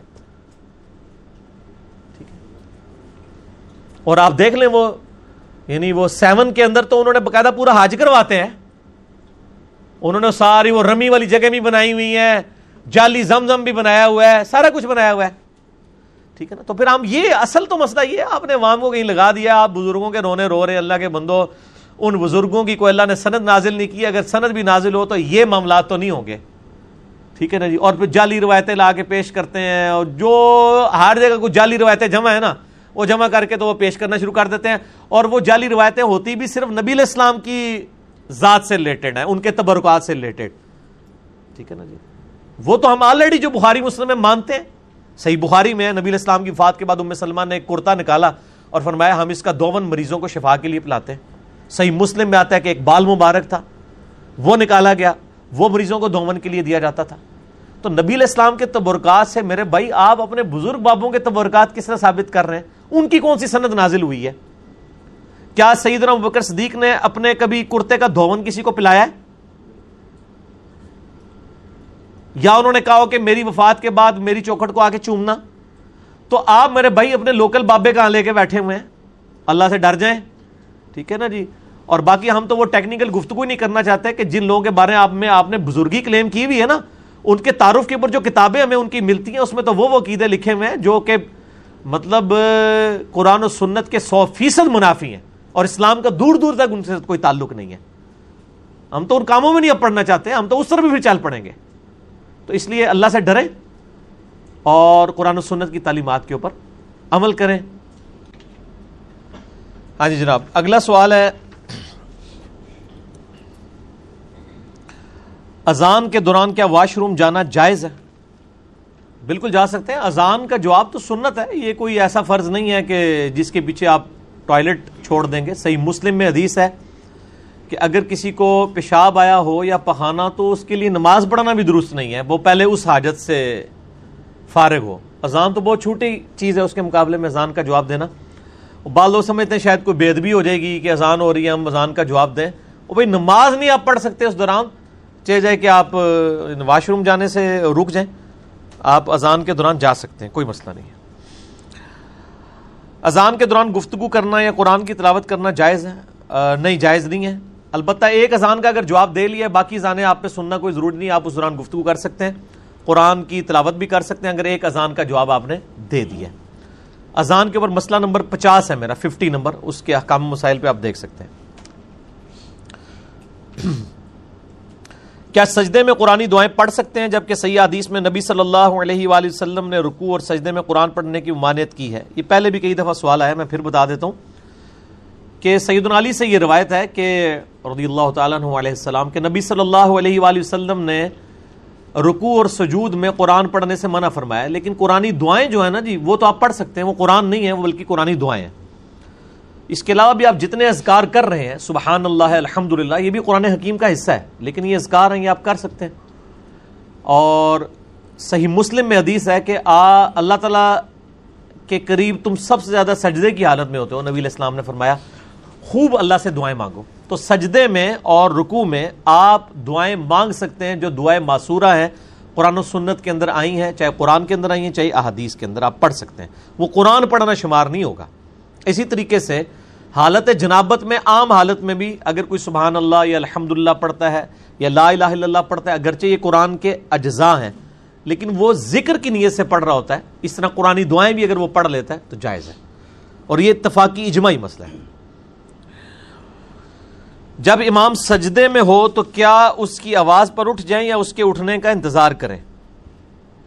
یہ تو پھر امام کو غلط ہی نماز پڑھا رہا ہے. امام کا کام ہے کہ پہلے وہ اٹھے, اس کے بعد وہ تکبیرات انتقال کہے تاکہ مقتدی پیچھے پیچھے رہیں. بخاری مسلم میں حدیث ہے کہ جو شخص امام سے پہلے رکوع کرتا ہے, رکوع سے سر اٹھاتا ہے, وہ ڈرتا نہیں کہ اس کا چہرہ جو ہے وہ گدھے کے چہرے سے بدل دیا جائے. تو یہ یعنی امام کی ذمہ داری ہے کہ وہ تکبیرات انتقال اس اعتبار سے کہ وہ پہلے اپنا رکن ادا کرے اور پھر وہ کہے, اور اگر وہ ساتھ ساتھ بھی کہہ رہا ہے تو مقتدی کا کام یہ ہے کہ وہ امام کے بعد ہی سر اٹھائے, اور جتنے ارکان میں پوسچرز ہیں وہ امام کے بعد کریں. بیچ میں جو پڑھنا ہے وہ تو آگے پیچھے ہو سکتا ہے, ظاہر ہے کہ آپ کئی بار پہلے تشہد ختم کر لیں گے, امام کا ختم نہیں ہوا ہوگا, اس کا مسئلہ نہیں. پوسچرز جتنے ہیں یعنی رکوع میں جانا, رکوع سے اٹھنا, سجدہ کرنا, سجدے سے اٹھنا, یہ جتنے پوسچرز ہیں نا, یہ آپ امام سے پہلے نہیں کر سکتے. اور امام کی بھی ذمہ داری ہے کہ وہ تکبیرات اس حوالے سے کہے کہ وہ سر اٹھا لے, اس کے بعد اللہ اکبر کہے تاکہ لوگ پیچھے پیچھے رہیں. اسی طریقے سے آپ دیکھیں عموماً جنازے کی نماز کے دوران اتنی لمبی لمبی تکبیرات ہوتی ہیں, اور عید کی, کہ لوگ پیچھے پہلے ہی اللہ اکبر کہہ لیتے ہیں. وہ کہہ رہے ہوتے ہیں اللہ اکبر, وہ اب اتنا لمبا سانس تو کسی کا نہیں ہوتا, کوئی بیچارہ شروع کر بیٹھے تو وہ تو پھر پہلے ہی اللہ اکبر کہہ لیتا ہے. اس میں یہ ہے کہ امام کو آپ بر پہ پہنچنے دینا, را کے اوپر آپ پھر اللہ اکبر کہیں, عید میں بھی اور جنازہ میں بھی, تاکہ آپ امام کے پیچھے پیچھے شمار ہو. ٹھیک ہو گیا جی. امام کو بھی جو ہے نا اپنی حرکتیں صحیح کرنی چاہیے اس حوالے سے. اور بخاری مسلم میں حدیث ہے, صحابہ کرام کہتے ہیں کہ ہم سجدے سے اس وقت تک, یعنی ہم سجدے میں نہیں جاتے تھے ربنا لک الحمد یا ربنا ولک الحمد کہہ کے, جب تک کہ نبی علیہ السلام کو ہم سجدے میں پہنچا ہوا دیکھ نہیں لیتے تھے. اتنا ڈفرنس رکھتے تھے وہ تکبیرات کے انتقالات کے اندر, ایک رکن سے دوسرے میں ٹرانسفر ہوتے وقت. اگلا سوال ہے, عورت اور مرد کو کفن کتنی چادروں میں دینا چاہیے؟ مرد کے لیے 3 چادریں, عورت کے لیے 5 ہیں, اتفاقی ہمارا. 3 چادریں یعنی ایک تہمت, ایک اوپر قمیص نما چادر, اور ایک بڑا لفافہ جس میں پوری میت کو لپیٹا جاتا ہے. یہ 3 جو ہے مرد و عورت دونوں کے لیے کامن ہے. عورتوں کے لیے 2 اضافی ہیں, ایک تو وہ سر کے اوپر وہ باندھی جائے گی تاکہ اس کے بال وغیرہ کا بھی پردہ ہے, اور اس کی ایک چھاتی کے اوپر ایک اضافی چادر ڈال دی جائے گی, اور باقی 3 چادریں وہی ہیں جو مرد والی ہیں. آپ کہتے ہیں کہ 3 طلاق پہ اجماع ہے, یہ کس کتاب میں لکھا ہے؟ میرے بھائی اجماع کتابوں میں لکھا ہونا ضروری نہیں ہوتا. اجماع وہ ہوتا ہے جو مین سٹریم امت لے کے چل رہی ہوتی ہے. اہل سنت کے چاروں اماموں کے ہاں ان کی فقہ کی کتابوں میں یہ بات ملتی ہے. اور دوسرا میں نے کئی دفعہ بتایا کہ الموطا امام مالک حدیث کی پہلی کتاب ہے, اس کا طلاق والا چیپٹر کھول کے دیکھ لیں. 3 طلاق 3 شمار کی جاتی ہیں اگر وہ عورت مدخولہ ہے, رخصتی کے بعد والی. اگر رخصتی سے پہلے ہوں تو وہ 1 شمار کی جائے گی. باقی میرا کلپ ہے 3 طلاق کے مسئلے پہ علماء اہل حدیث سے اختلاف, آپ یوٹیوب پہ لاکھوں لوگ دیکھ چکے ہیں, وہ دیکھ لیں. والد کی زندگی میں بیٹے کے مرنے کے بعد پوتوں کو وراثت میں حصہ نہ ملنے کی کیا حکمت ہے؟ حکمت میں نے مسئلہ نمبر 22 ریکارڈ کرایا وراثت کے احکام کے اوپر. میں نے اس کو بتایا کہ بھئی حکمت یہ ہے کہ وہ دادا جو ہے وہ پوتوں کے لیے وصیت کر سکتا ہے, وہ وراثت سے بھی زیادہ ان کو دے سکتا ہے, کیونکہ وصیت تو آپ 1/3 مال میں بھی کر سکتے ہیں. تو یہ ایک آپشن جو ہے وہ کھلا ہوا ہے, تو اس لیے یہ نہیں کہ وہ بالکل ہی لوارث ہو گئے. اور دوسرا یہ کہ ان کے یعنی چچا اور تایا کے اوپر بھی امتحان ہے کہ وہ اب اس طرح کے جو یتیم ان کے بھتیجے ان کے ساتھ یا بھانجوں کے ساتھ کیا سلوک کرتے ہیں, ان کے لیے بھی اس اعتبار سے اہتمام ہے کہ وہ کریں اور اللہ کے لیے دیں ان کو. اگر ہم کسی ایسی جگہ پر نماز پڑھیں جہاں قبلہ معلوم نہ ہو تو اپنی نماز کیسے ادا کریں؟ کیا دل سے اندازہ لگا لیں یا کوئی اور طریقہ بتا دیں؟ دل سے تو اندازہ نہیں لگا سکتے آپ. اگر کسی مسلمان ملک میں ہیں, آپ کسی بھی جگہ پہ ہوں, آپ کو کہیں نہ کہیں مسجد کی ڈائریکشن مل ہی جائے گی, وہاں پہ مسلمان آباد ہیں, وہ آپ کو بتا ہی دیں گے. یہ نہیں ہے کہ وہ قبلہ جو ہے وہ اس طرف ہے اور آپ کو اس طرف بتا دیں گے, وہ 19-20 کا فرق ہو سکتا ہے, ادروائز کوئی پرابلم نہیں. ہاں اگر آپ سفر میں ہیں, کسی انجانی جگہ سے گزر رہے ہیں, کسی جنگلات سے گزر رہے ہیں اور رات کا وقت ہے, پھر آپ نارتھ سٹار کے ذریعے دیکھ لیں. نارتھ سٹار جو ہوتا ہے اس کو لوکیٹ کرنے کا یہ طریقہ ہے کہ جو آسمان کے اوپر وہ بڑا سا ایک چمچہ بنا ہوتا ہے نا, جسے دب اکبر کہتے ہیں, اس کے اوپر والے جو 2 ستارے ہیں ان کی سید میں سب سے جو واضح روشن ستارہ ہوتا ہے نا, وہ نارتھ سٹار ہے. اور نارتھ اسٹار کی طرف اگر آپ کا دایاں کندھا ہونا تو آپ کا چہرہ جو ہے وہ مغرب کی جانب ہو جاتا ہے. تو جب آپ کا چہرہ مغرب کی طرف ہو گیا تو آپ کی بیک سائڈ کے اوپر مشرق ہے, دائیں طرف شمال ہے اور بائیں طرف جنوب ہے. اب چار سمت آپ کو پتہ چل گئی ہیں, تو آپ جس علاقے میں بھی ہیں ظاہر ہے اگر سب کانٹیننٹ میں ہیں تو قبلہ جو ہے وہ مغرب سے جنوب کی طرف ہے, کچھ ڈگری وہ ہر علاقے میں ڈفرینٹ ہے, تو آپ اہتمام کر سکتے ہیں. اور دن کا وقت ہے تو سورج کی ڈائریکشن سے بھی اندازہ ہو سکتا ہے, اور آج کل تو ویسے ہی اسمارٹ فون آ گئے ہیں وہ آپ کو قبلے کی ڈائریکشن کافی حد تک صحیح بتا دیں گے, کوئی پرابلم نہیں ہوگا. لہٰذا آج کل کے دور میں یہ اندازے شازے نہیں آپ نے لگانے, قبلے کی سمت معلوم کرنی ہوگی. ہاں جو نفلی نماز ہے, بخاری مسلم میں حدیث ہے کہ نبی صلی اللہ علیہ وآلہ وسلم فرض نماز کے لیے سواری سے اتر کے اہتمام کرتے تھے. فرض نماز تو بیٹھ کے بھی نہیں ہوتی, نہ سواری پہ ہوتی ہے, نہ اس کے لیے یعنی یہ چھوٹ ہے کہ آپ قبلے کی ڈائریکشن کا بھی اہتمام نہ کریں.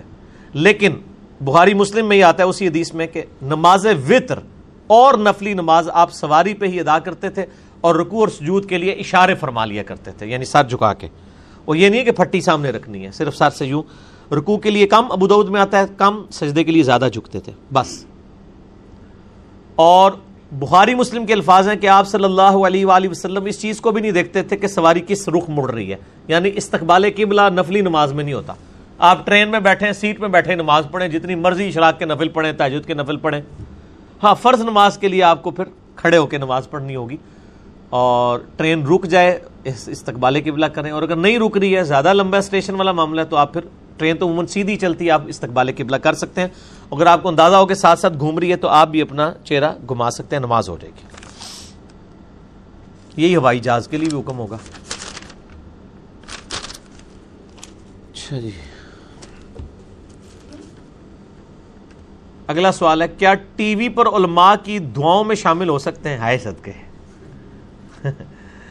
ٹی وی میں تو زیادہ تر تو علماء ایکٹر ہی بیٹھے ہوئے, خود بھی رو رہے ہیں, لوگوں کو رلا رہے ہیں, اینکر قسم کے. آپ کو پتہ ہی آج کل جو ڈرامہ باز لوگ آئے ہوئے ہیں, تو شامل ہوں جی, ضرور ہوں, ریکارڈنگ ہے تب بھی شامل ہوں. آپ اللہ سے مانگ رہے ہیں نا, لیکن دعا کرتے وقت آپ بجائے اس عالم کی طرف متوجہ ہونے کے نا اللہ کی طرف متوجہ ہوں. تو مانگیں آپ دعا, ضرور مانگیں. اگر کوئی غریب بیمار آدمی ہے تو فدیہ کیسے دے گا, یعنی وہ میرے حال روزوں کا فدیہ پوچھ رہے ہیں. تو اگر وہ نہیں دے سکتا تو نہ دے, کوئی مسئلہ نہیں ہے, اس کو معافی ہے. عقیقہ ہے اس بندے پہ ہی ہے جس کے پاس یعنی استطاعت ہے, زکوٰۃ بھی وہی بندہ دے گا جس کو استطاعت ہے. ٹھیک ہے, وہ روزے رکھ سکتا ہے تو ٹھیک ہے, اگر نہیں رکھ سکتا تو فدیہ. پھر اگر اس کے پاس رقم نہیں ہے تو کوئی مسئلہ نہیں, اس کے روزے ادا ہو جائیں گے, کوئی ایسا مسئلہ نہیں. اگلا سوال ہے, نبی صلی اللہ علیہ وآلہ وسلم نے قبروں پر ٹہنیاں لگائی تھیں, تو کیا ہم قبر پر پھول ڈال سکتے ہیں؟ یہ اسی طریقے سے کہ حجر اسود ہے تو ہم بزرگوں کی چوکھٹ کو چوم سکتے ہیں. قبروں پہ ٹہنی ضرور لگائیں آپ, پھول ڈالنے کی کوئی اصل نہیں ہے, کیونکہ نبی صلی اللہ علیہ وآلہ وسلم کے بارے میں بخاری مسلم میں آتا ہے, ایک سفر میں آپ دو قبروں کے پاس رک کے فرمایا ان دو قبر والوں کو عذاب ہو رہا ہے, ایک پیشاب کے چھینٹوں سے نہیں بچتا تھا, دوسرا چگلی کھاتا تھا. پھر آپ نے ایک ٹہنی اپنے مبارک ہاتھوں سے توڑی, اس کے دو حصے کیے, اس پہ ڈال دی, دونوں پہ لگا دی, فرمایا جب تک یہ ہری رہیں گی عذاب میں تخفیف ہوگی. اس میں اکثر محدثین کا یہ خیال ہے کہ یہ نبی علیہ السلام کے مبارک ہاتھوں کی برکت ہے, یہ نہیں ہے کہ آپ کسی کی قبر پہ بھی کوئی ٹہنی لگا دیں گے تو عذاب میں تخفیف ہوگی. اور یہ بات زیادہ مضبوط ہے, کیونکہ صحیح مسلم میں حدیث ہے کہ ایک حبشی عورت تھی, سیاہ فام, مسجد نبوی کی صفائی کرتی تھی. بخاری میں بھی اس کا کچھ حصہ موجود ہے, مسلم میں ڈیٹیل ہے. فوت ہو گئی, صحابہ کرام نے راتوں رات جنازہ پڑھ کے دفنا دیا. 2-3 دن گزرے, آپ صلی اللہ علیہ وآلہ وسلم نے فرمایا وہ عورت نظر نہیں آ رہی جو مسجد کی صفائی کرتی تھی. کہ رسول اللہ فوت ہو گئی تھی, ہم نے آپ کے آرام میں اس کو خلل سمجھتے ہوئے آپ کو نہیں بتایا. تو آپ نے فرمایا کہ مجھے بتانا تھا, چلو مجھے اب اس کی قبر پہ لے جاؤ. آپ قبر پہ گئے, جا کے جنازہ پڑھا. اس کے بعد آپ صلی اللہ علیہ وآلہ وسلم کے صحیح مسلم کے الفاظ ہیں کہ یہ قبریں اندھیروں میں ڈوبی پڑی تھیں, میرے جنازہ پڑھنے کی برکت سے اللہ نے ان کو نور سے بھر دیا ہے. اب یہ بڑا ہے, سبحان اللہ بھی ہے اور استغفر اللہ بھی پڑھیں, کہ وہ قبریں بریلوی دیوبندی والے حدیثوں کی نہیں تھیں اور کافروں کی بھی نہیں تھی, کیونکہ کافر کو تو نفع پہنچ ہی نہیں سکتا. جو شرک پہ مرا ہے اس کو نبی کی دعا سے تو نہیں ہوگا, وہ تو قرآن میں سورہ التوبہ میں باقی جگہوں میں بھی آیا کہ کسی نبی اور اہل ایمان کے لیے شایع نہیں کہ وہ کافروں کے لیے دعائیں مغفرت کرے, کیونکہ وہ تو ایکسیپٹ نہیں ہونی. اور سورہ توبہ میں ہے کہ منافقین کے لیے آپ 70 دفعہ بھی دعا کریں اللہ نہیں قبول کرے گا. یہ سبحان اللہ تو آپ نے پڑھ لیا, یعنی وہ مسلمانوں کی قبریں تھیں. اور نبی علیہ السلام کے مبارک زمانے کے مسلمان تھے یعنی اصحاب تھے. تو بڑا خطرناک معاملہ ہے. یہاں تو آپ بزرگوں کی نسبتیں لے کے بیٹھے ہوئے ہیں کہ جی ہم بچ جائیں گے, جنہوں نے حضور کی صحبت بھی کی ہوئی ہے. نبی علیہ السلام فرما رہے ہیں میرے جنازہ پڑھنے کی برکت سے ان کی قبریں جو ہے نور سے بھری گئی ہیں. تو اس لیے وہ ٹہنیوں والی بھی آپ صلی اللہ علیہ وآلہ وسلم کی مبارک برکت تھی. اگر کوئی اس پہ سنت پہ بھی عمل کرتا ٹھیک ہے, ٹہنیاں لگائے, پھول پھینکنا نہیں ہے. یہ تو بالکل فضول خرچی کر رہے ہیں, جا کے ایک پوری انڈسٹری پھولوں کی بنا لی ہے آپ نے. وہ خریدتے ہیں اور پھر ہر شب رات کے اوپر ریڑھیاں لگی ہوئی ہوتی ہیں, عید کی راتوں میں ریڑھیاں لگی ہوئی ہوتی ہیں. تو ٹہنی تو مفت مل جاتی ہے میرے بھائی, کہیں سے بھی کاٹیں. اور بلکہ جب مردے کو دفنایا جاتا ہے اس وقت بھی اس کے سرانے کے سائڈ پہ کوئی لوگ عموماً ایک لکڑی اور ٹہنی گاڑ دیتے ہیں قبر کی نشاندہی کے لیے, وہ جائز ہے. اگر کوئی آفاقی جو اہل حل میں سے نہ ہو مکہ پہنچ کر احرام باندھے اور میقات سے باندھنا بھول جائے تو کیا کفارہ ادا کرے گا؟ پہلی تو بات یہ کہ یہ آفاقی جو ہے وہ اتنی دور سے جا رہا ہے, ایسی کون سی آفت اسے آئی بھی ہے کہ وہ اس احرام باندھنا ہی بھول گئے؟ مطلب اتنا بڑا کام کر رہا ہے تو مطلب یعنی یہ تو اسی طریقے سے ایک بندہ گھر سے نکلا اور وہ کہ جی میں کپڑے پہننا ہی بھول گیا ہوں. یعنی ایک بندہ حج کی نیت سے نکلا ہوا ہے, وہ تو یہاں سے لوگ یعنی احرام کی فکر پڑ جاتی ہے ایئرپورٹ کے اوپر, وہ کس طرح بھول گیا ہے؟ یہ اصل میں بھولے نہیں ہوتے ہیں, یہ وہ سعودی حکومت سے چوری چھپے یہ حج عمرے کر رہے ہوتے ہیں. حج کے دنوں میں وہ سعودی لوگوں کو اجازت نہیں نہ دیتے وہ رش کو کم کرنے کے لیے, تو یہ کیا کرتے ہیں وہ ٹیکسیوں میں چھپ چھپا کے جاتے ہیں. احرام پہنا ہو تو پکڑے جاتے ہیں, تو پھر احرام وہ نہیں پہنتے, وہ آگے جا کے نہ پھر کہتے نہیں ایک دم دے دیں. اس طرح حج عمرہ نہیں ہوتا. ہاں اگر کوئی جینونلی بھول گیا وہ ایک لاتا معاملہ ہے کہ وہ پھر ایک دم دے دے, یعنی ایک بکری یا بکرا اہل یعنی حرم کی حدود کے اندر وہ قربان کر دے اور باقی وہ فوراً احرام باندھ کے تو اپنے معاملات شروع کر دے. کیا جی نہیں باہر تو پھر جانے کی ضرورت ہی نہیں ہے نا اس کو, نہیں نہیں نہیں وہ باہر جانے کی تو ضرورت ہی نہیں نا, پھر تو مسئلہ ہی ختم ہو گیا کیونکہ وہ تو پھر اس کے اوپر تو احرام ہے ہی نہیں ہے نا. جائے پھر وہ باہر چلا گیا تو پھر تو اس نے دم بھی نہیں دینا, دم کس بات کا دے گا وہ؟ سر پلنٹی نہیں پڑے گی نا, نفلی عبادت کی کون سی پلنٹی ہوتی ہے؟ صحیح بخاری مسلم میں حدیث ہے, نبی علیہ السلام فتح مکہ کے موقع پر داخل ہوئے اور آپ کے سر پہ سیاہ کلر کی پگڑی تھی.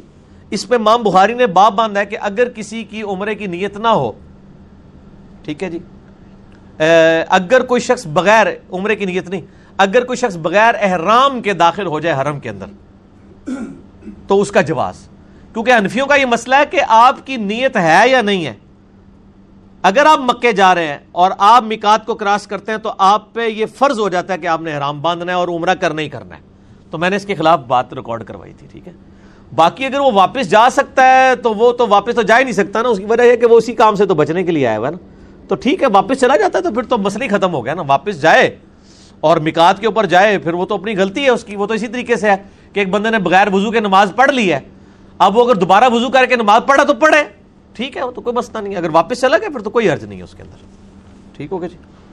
لیکن مسئلہ یہی ہوتا ہے میں جو آپ کو بتا رہا ہوں, وہ اہل ہل کا تو کوئی مسئلہ نہیں. اہل ہل وہ ہیں جو میقات کے اندر اندر رہتے ہیں, آفاقی وہ ہیں جو میقات سے باہر ہیں.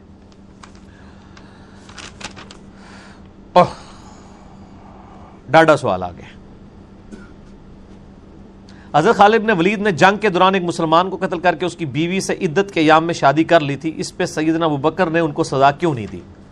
میرے بھائی یہ بڑا کمپلیکس واقعہ ہے حضرت خالد بن ولید کے بارے میں. اس میں یعنی دونوں طرف آراء پائی جاتی ہیں کہ وہ مسلمان نہیں تھا بلکہ وہ مرتد ہو چکا تھا اور اس کو سیدنا خالد بن ولید نے قتل کروایا. اور یہ بھی ملتا ہے کہ انہوں نے عدت کے ایام گزارنے کے بعد ہی یعنی شادی کی تھی اس کی عورت کے ساتھ. باقی اہل تشیع کے ہاں اہل سنت میں بھی ایسے لوگ موجود ہیں جو کہتے ہیں کہ جی وہ انہوں نے یہ اس طرح کی ہے. اب چونکہ یہ اس طریقے سے جو تاریخی واقعات ہیں ان کی اس طرح ڈیٹیلز تو احادیث کی کتابوں میں نہیں آئی ہیں, لہٰذا کوئی حتمی رائے نہیں قائم کی جا سکتی. آپ صرف جنرل مسئلہ یہ سمجھ لیں کہ جو عورت عدت گزار رہی ہے اس عدت کے دوران آپ اس کے ساتھ نکاح نہیں کر سکتے, وہ عورت بھی کسی مرد کے ساتھ نکاح نہیں کر سکتی. ایون آپ نکاح کا پیغام بھی اس کو ڈائریکٹلی نہیں بھیج سکتے. قرآن میں آیا کہ انڈائریکٹلی اشارے کنائے میں کس طریقے سے بات پہنچا سکتے ہیں لیکن ڈائریکٹلی نہیں اس کو یہ پیغام دے سکتے.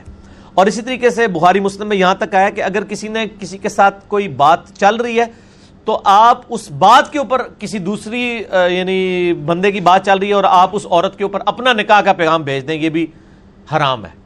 اگر کسی جگہ اس کی بات چل رہی ہے تو آپ بیچ میں اپنا لچ تل دیں, یہ بھی اجازت نہیں اسلام نے دی ہے. کہ یہ مطلب حق ہے ایک مسلمان کا کہ اگر وہ معاملات چل رہے ہیں تو آپ بیچ میں اپنا اس کوئی ٹانگ نہ اڑائیں, اس کو چلنے دیں, اگر وہ وہاں سے ریجیکٹ ہو جاتا ہے پھر آپ کریں. اس طریقے سے نکاح ہو چکا ہے, یہاں تو لوگ نکاح توڑوا کے تو نہیں منگنی ہے اور نئے نکاح کروا لیتے ہیں, وہ تو بہت بڑا ہی جرم ہے.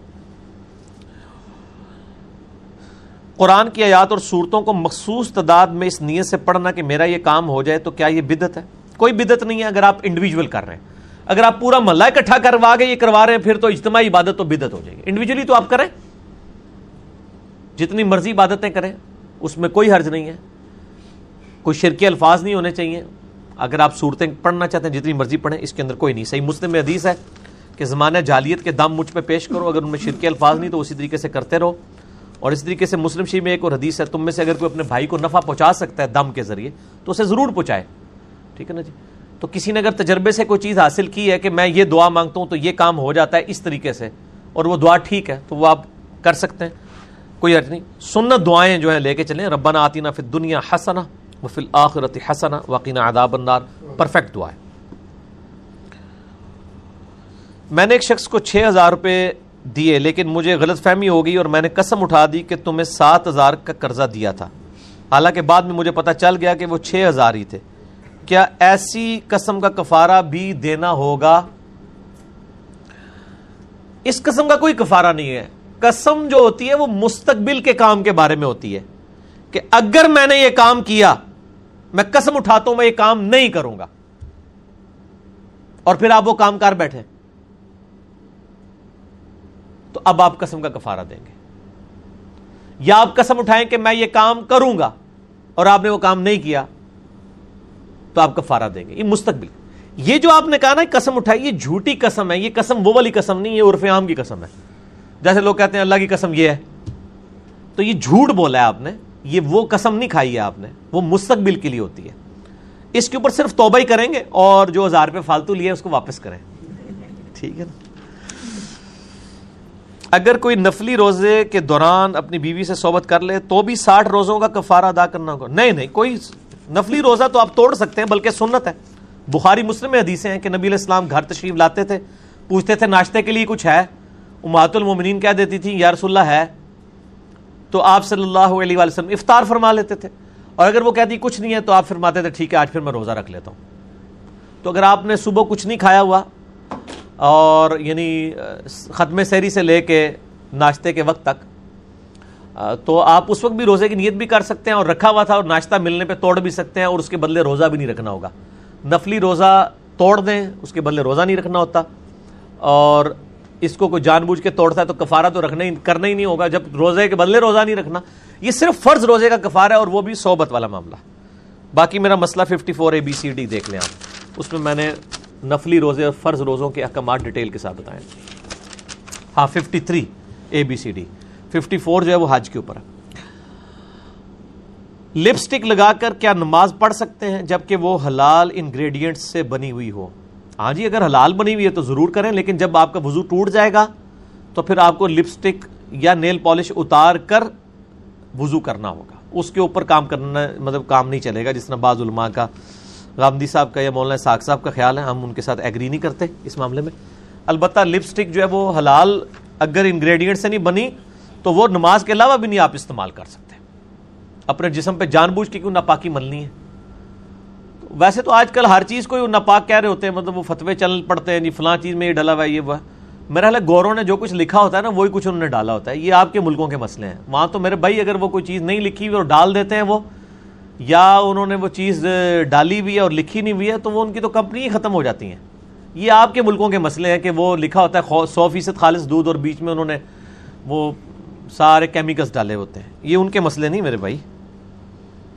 تو لہٰذا امپورٹڈ جو ہے نا وہ کاسمیٹکس استعمال کرنی چاہیے, ٹھیک ہوگا جی. کیا کراٹے کی گیم جائز ہے کیونکہ اس کے مقابلوں میں ہمیں حد رکوع تک ایک دوسرے کے سامنے جھکنا پڑتا ہے؟ دیکھو نا جی اتنے سیانے لوگ بھی ہیں نا. ہاں یہ پرہیزگاری نہیں ہے, تو سیدھا سیدھا بنیادی عقیدہ ہے, حرام ہے میرے بھائی. حد رکوع کسی انسان کے آگے نہیں جھک سکتے. تو آپ کراٹے ضرور کھیلیں, حد رکوع نہ جھکیں. آپ مطلب کوئی جیپنیز ہیں ادھر کے جو آپ کو پابند کر رہے ہیں, مسلمان سکھانے والے ہیں ان کو ایجوکیٹ کریں کہ بھائی ہم یہ اس طریقے سے نہیں کریں گے, ٹھیک ہوگا جی, ورنہ آپ ایسے مقابلوں سے الگ ہو جائیں. علی بھائی آپ نے ملاقات اور درس کے لیے صرف ایک اتوار کا دن ہی کیوں مقرر کر رکھا ہے جبکہ نبی صلی اللہ علیہ وآلہ وسلم تو ہر وقت مل لیتے تھے اپنے صحابہ کرام کو، جبکہ آپ نے عوام پر ایسی قدغن لگا رکھی ہے؟ میرے بھائی ہمارے بھی جو ساتھی ہیں نا، ہم ان کو ہر وقت ہی ملتے ہیں، ٹھیک ہے نا؟ اس طرح نہیں ہوتا، یہ آپ لوگوں کے لیے ہے تو ظاہر ہے وہ تو شیڈیول کے مطابق ہی چلیں گے نا، اس کے لیے یعنی کئی ایک ایشوز ہیں، دیکھیں یہاں پہ پوری مینجمنٹ کرنی پڑتی ہے، آپ کو پتہ ہے ادھر یعنی ہر دفعہ ہی 25-30 بعض کا 40 لوگ یعنی آؤٹ اسٹیشن سے آئے ہوتے ہیں، ان کے کھانے کا بندوبست کرنا ہوتا ہے، تو میرے بھائی ہمارا کوئی اس طرح کا لنگر تو نہیں چل رہا کہ بھائی ہر وقت ہی چلتا رہے، کیونکہ لوگوں سے چندے لے کے تو ہم یہ چلاتے رہے، ہم نے ظاہر ہے کہ پورا پھر ایک پورے پروٹوکول کے ساتھ ایک پورا سیکیورٹی کا سسٹم ہے، اس سے گزار کے یہاں اندر لانا ہوتا ہے، پھر ظاہر ہے میری بھی اپنی ذاتی مصروفیات ہوتی ہیں، اس لیے آپ دیکھ لیں کہ میں یعنی ہفتے بعد بیٹھتا ہوں نا تو پورے ہفتے کی کسر نکالتا ہوں، روزانہ آدھا گھنٹہ لیکچر ہو تو سر 7 دنوں میں کتنے لیکچر ہو جائیں گے؟ 3.5 گھنٹے، تو ہماری تو ایک مجلس 4-4 گھنٹے کی ہوتی ہے، تو ہم تو کسر تو نکال لیتے ہیں، اور یہ نبی علیہ السلام کے بارے میں بھی ایسا نہیں ہے، بخاری مسلم میں کہ آپ صلی اللہ علیہ وآلہ وسلم نے، عبداللہ ابن مسعود کہتے ہیں کہ درس کے لیے ہفتے میں ایک ہی دن مقرر کیا تھا اور وہ جمعرات کا دن تھا، اس کے علاوہ آپ نہیں درس کرتے تھے تاکہ ہم اکتا نہ جائیں، یہ بخاری مسلم کے الفاظ ہیں، تو ہم نے بھی ایک دن ہی رکھا ہوا ہے اپنی کنوینئنس کے اعتبار سے، کنوینئنٹ کے اعتبار سے جو اتوار کا دن ہمیں جو ہے یہ سوٹ کرتا ہے، تو باقی آگے پیچھے نہیں، ظاہر ہے اگر آپ ضرورت مند ہیں اور آپ سمجھتے ہیں تو یہ گلے شکوے تو آپ نے کبھی کسی ڈاکٹر سے تو نہیں کیے ہیں جس کو آپ پیسے دے کے اپنے دنیاوی مرض کے علاج کے لیے دوسرے شہروں کا سفر کرتے ہیں، ہم تو روحانی علاج کرتے ہیں وہ بھی فری اور کچھ دے کے ہی بیچتے ہیں یہاں سے آپ کو، تو آپ کم از کم ہمیں تو اس اعتبار سے تھوڑا مہربانی فرمائے نا، اور یہ سارے نخرے بھی یہ میرے ساتھ ہی کر رہے ہوتے ہیں، پیروں فقیروں کے ساتھ تو یہ جناب جوتیاں اتار کے وہاں پہنچ جاتے ہیں، یہ سارے نخرے بھی ساڈے نال نے، تو کہ چھوٹا کہ جی پیر سانو بھی مان لو نا تسی، ٹھیک ہے نا؟ آپ نے ایک ویڈیو میں بتایا ہے کہ گردن کا مسا ثابت نہیں، میں تو شروع دن سے گردن کا مسا کرتا رہا ہوں، اب بھی کوشش کے باوجود کنٹرول نہیں رہتا عادت کی وجہ سے، کیا اس پہ میری گرفت تو نہیں ہوگی؟ نہیں، اگر آپ بھول کے کر رہے ہیں تو کوئی گرفت نہیں، اور ویسے بھی مطلب میں نے یہ بتایا تھا کہ یہ مطلب انہوں نے انجیکٹ کر دیا ہوا ہے، وہ تو صحیح سنت سے ملتا ہے کہ سیدنا ابو ہریرہ جو ہیں وہ اپنے پاؤں جو آدھی پنڈلی تک دھوتے تھے اور فرماتے تھے میں اپنے نور میں اضافہ کر رہا ہوں، تو اس حساب سے اگر کوئی شخص جو ہے وہ یعنی اس کا ہاتھ گردن پہ چلا بھی جاتا ہے تو ہم اس کے اوپر کوئی فتویٰ نہیں لگاتے، ہم اس لیے کہتے ہیں کہ آپ سنت سے آگے نہ بڑھیں، جو قرآن میں آیا نا سورۃ الحجرات میں، اللہ اور اس کے رسول سے آگے مت بڑھو، یعنی اپریشیٹیبل چیز نہیں ہے، چلے وہ تو پاؤں دھونا تھا نا تو وہ اس میں آگے چلے گئے، یہ تو جو مسا ہے سر کا، اگر سر جو ہے گردن تک ہوتی تو ہم بھی آپ کو اجازت دے دیتے کہ جیسے پنڈلی تک آپ تھوڑا اور اوپر دھو لیتے ہیں، لیکن یہ تو بالکل لادہ والا معاملہ ہے، اگر آپ بھول جاتے ہیں تو کوئی حرج نہیں ہے، باقی جان بوجھ کے نہ کریں، ٹھیک ہوگا جی؟ اسی طریقے سے اگر کوئی بسم اللہ وضو سے پہلے پڑھنی بھول گیا تو وہ درمیان میں آخر میں بھی بسم اللہ یا ولہ آخرہ پڑھ سکتا ہے، جان بوجھ کے جو چھوڑتا ہے نا اس کا وضو نہیں ہوتا، باقی اس میں کوئی اتنی سختی نہیں ہے۔ میں کپڑے کا کاروبار کرتا ہوں، ہم نے منافع کی شرح 25 سے 30% رکھی ہے، جبکہ گاہکوں کو 500 یا 1000 پہ زیادہ بتاتے ہیں، بعض گاہک کم کروا لیتے ہیں اور بعض اتنے ہی دے دیتے ہیں، کیا یہ فالتو رقم ہمارے لیے رکھنا درست ہے؟ اسلام نے منافع کی کتنی شرح رکھی ہے؟ اسلام نے کوئی منافع کی شرح نہیں رکھی میرے بھائی، جتنا مرضی بیچیں آپ، جناب 20 روپے کلو والو آلو جو ہیں وہ 2000 روپے کلو بیچیں، انشاءاللہ آپ سے وہ خریدے گا ہی نہیں، اس لیے منافع کی کوئی شرح نہیں رکھی گئی ہے۔ بلیک مارکیٹنگ کو روکا گیا کہ مارکیٹ سے سارا آلو اٹھا کے آپ یہ نہ ہوں کہ 1000 روپے کلو کرتے ہیں، آپ لگا کے بیٹھ جائیں میرے بھائی، آپ یعنی 1000 روپے کا سوٹ 10,000 کا لگا کے بیٹھ دیں، ایک یا دو گاہک آئیں گے اور وہ بھی پھر انشاءاللہ واپس آئیں گے آپ کے پاس واپس کرنے کے لیے، اور وہ 4 باتیں بھی آپ کو سنا کے جائیں گے، یہ پریکٹیکلی پاسبل نہیں ہے کہ زمین و آسمان کا فرق ہو، 19-20 کا ہوتا ہے، تو باقی 25 سے 30% شرح آپ 500 بے شک 1000 2000 روپے فالتو بتائیں، اگر وہ پورے دے جاتے ہیں تو جناب لیں، آپ کو کیا مسئلہ ہے، ٹھیک ہے نا؟ ہاں اگر آپ لینے سے مراد یہ ہے کہ آپ کے دکان کے مالک نے کہا ہوا ہے کہ اس کو اتنے کا بیچنا ہے اور آپ 500 زیادہ بتا کے اس کو بیچ رہے ہیں اور وہ اوپر 500 اپنی جیب میں ڈال رہے ہیں، پھر تو آپ حرام کھا رہے ہیں، اے وچ گل ہے ہی ہونی جی عثمان بھائی، میں تمہیں دس دیا، میں تو انجینئرنگ کرنی ہے نا، تو پھر پائی کوئی لال نہیں ہے، اور اگر آپ یعنی اسی دکاندار کو ہی دے رہے ہیں تو اس کی چیز ہے بھائی، اس کو 25 کی بجائے 30% کی بجائے 35% اس کو مل گیا تو اس کا حق ہے، ٹھیک ہے؟ ہاں لیکن جب گورنمنٹ کوئی نرخ مقرر کر دے ضروریات اصلیہ کی چیزوں کے کہ چھوٹا گوشت آپ نے اتنے روپے کلو بیچنا ہے، پھر آپ پابند ہیں جی، ٹھیک ہے, یہ مرغی اتنے روپے کلو بیچنی ہے آپ نے, پھر آپ پابند ہیں, ٹھیک ہو گیا.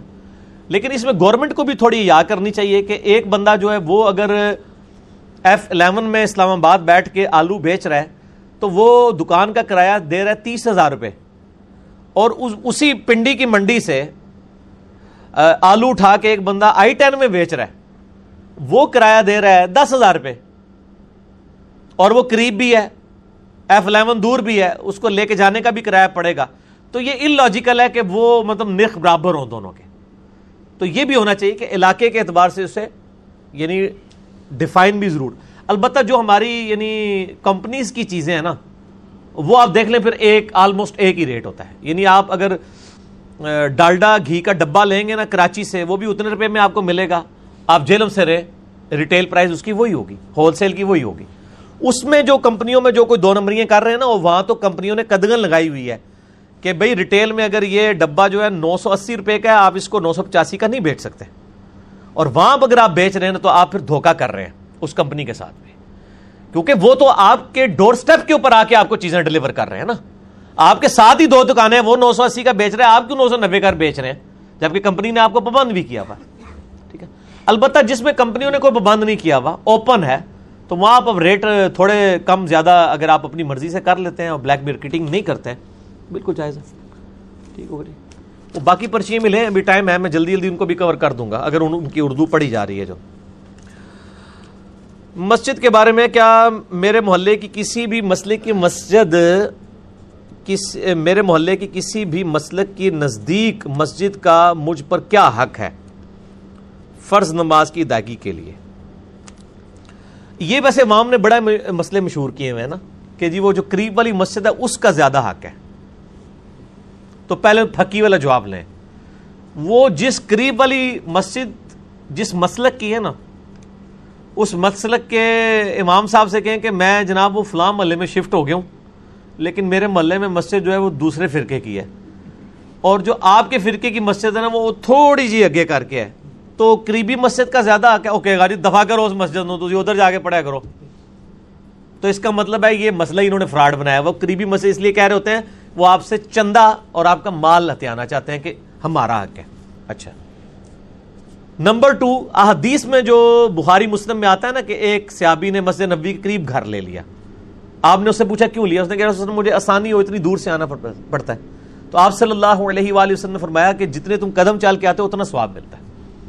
اس حساب سے تو جو دور کی مسجد میں جاتا ہے اس کو زیادہ ثواب ملتا ہے, تو یہ کوئی نہیں ہے بھائی. زیادہ سے زیادہ مسجد نبوی اگر یہاں پہ ہوتی تو ہم کہتے ہیں کہ جی اتنے ہزار نمازوں کا ثواب ہے, اس کے لیے تو ہم جا سکتے تھے. باقی آپ کی مرضی ہے, جہاں مرضی پڑھیں. میرا تو خیال ہے جتنے دور آپ جا کے پڑھ سکتے ہیں زیادہ ہے. اگر آپ کے محلے کی مسجد غیر آباد ہے کہ وہاں کوئی آتا ہی نہیں ہے تو پھر آپ وہیں پڑھیں. اگر وہاں پہ لوگ آ رہے ہیں پھر آپ کی مرضی ہے میرے بھائی, جہاں سے مرضی لیں آپ نماز پڑھیں.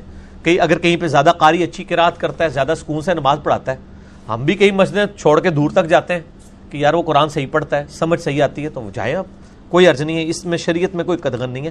البتہ جو محلے کی مسجد ہے وہ آباد ہونی چاہیے, اور آپ بے فکر ہیں, مسجدیں آباد ہی ہوتی ہیں. صفائی کرنے والا علیحدہ ملازم ہوتا ہے, اذان دینے والا علیحدہ ہوتا ہے, امام مسجد علیحدہ ہوتا ہے, مدرسے کے بچے ہوتے ہیں وہ سوائیں شوائیں کر دیتے ہیں, آباد ہی ہیں, بے فکر ہیں. باقی آپ کے ایک نمازی سے کوئی فرق نہیں پڑ جانا, اس میں کوئی قدغن نہیں ہے. دیور بھابی کے متعلق احادیث کے حوالے سے ایک کمبائنڈ فیملی کے لیے کیا حکم ہے؟ مسئلہ نمبر میرا 161A اور B ہے, اس حوالے سے وہ آپ دیکھ لیں. میں نے اس میں بتایا کہ کمبائنڈ فیملی سسٹم میں پھر آنکھوں کا ہی پردہ ہوگا, ظاہر ہے اس میں چہرے کے پردے کا اہتمام اس لیول کے اوپر کرنا آلموسٹ امپاسبل ہے. ٹھیک ہے جی. میں اپنی بیوی بچوں کے ساتھ الگ گھر میں رہتا ہوں, میرا بھائی ملنے کے لیے آتا ہے, بحالت مسافر نماز کے وقت وہ گھر ہی میں نماز ادا کر لیتا ہے, میرے لیے کیا حکم ہے؟ آپ تو چونکہ مقیم ہیں, آپ تو جا کے مسجد میں پڑھیں نا, آپ پہ جماعت واجب ہے. مسافر پہ جماعت ضروری نہیں ہے, وہ کثر پڑھ لے تو جائز ہے, البتہ وہ بھی اگر مسجد میں جا کے پڑھے تو زیادہ بہتر ہے. ٹھیک ہو گیا جی. اچھا جی,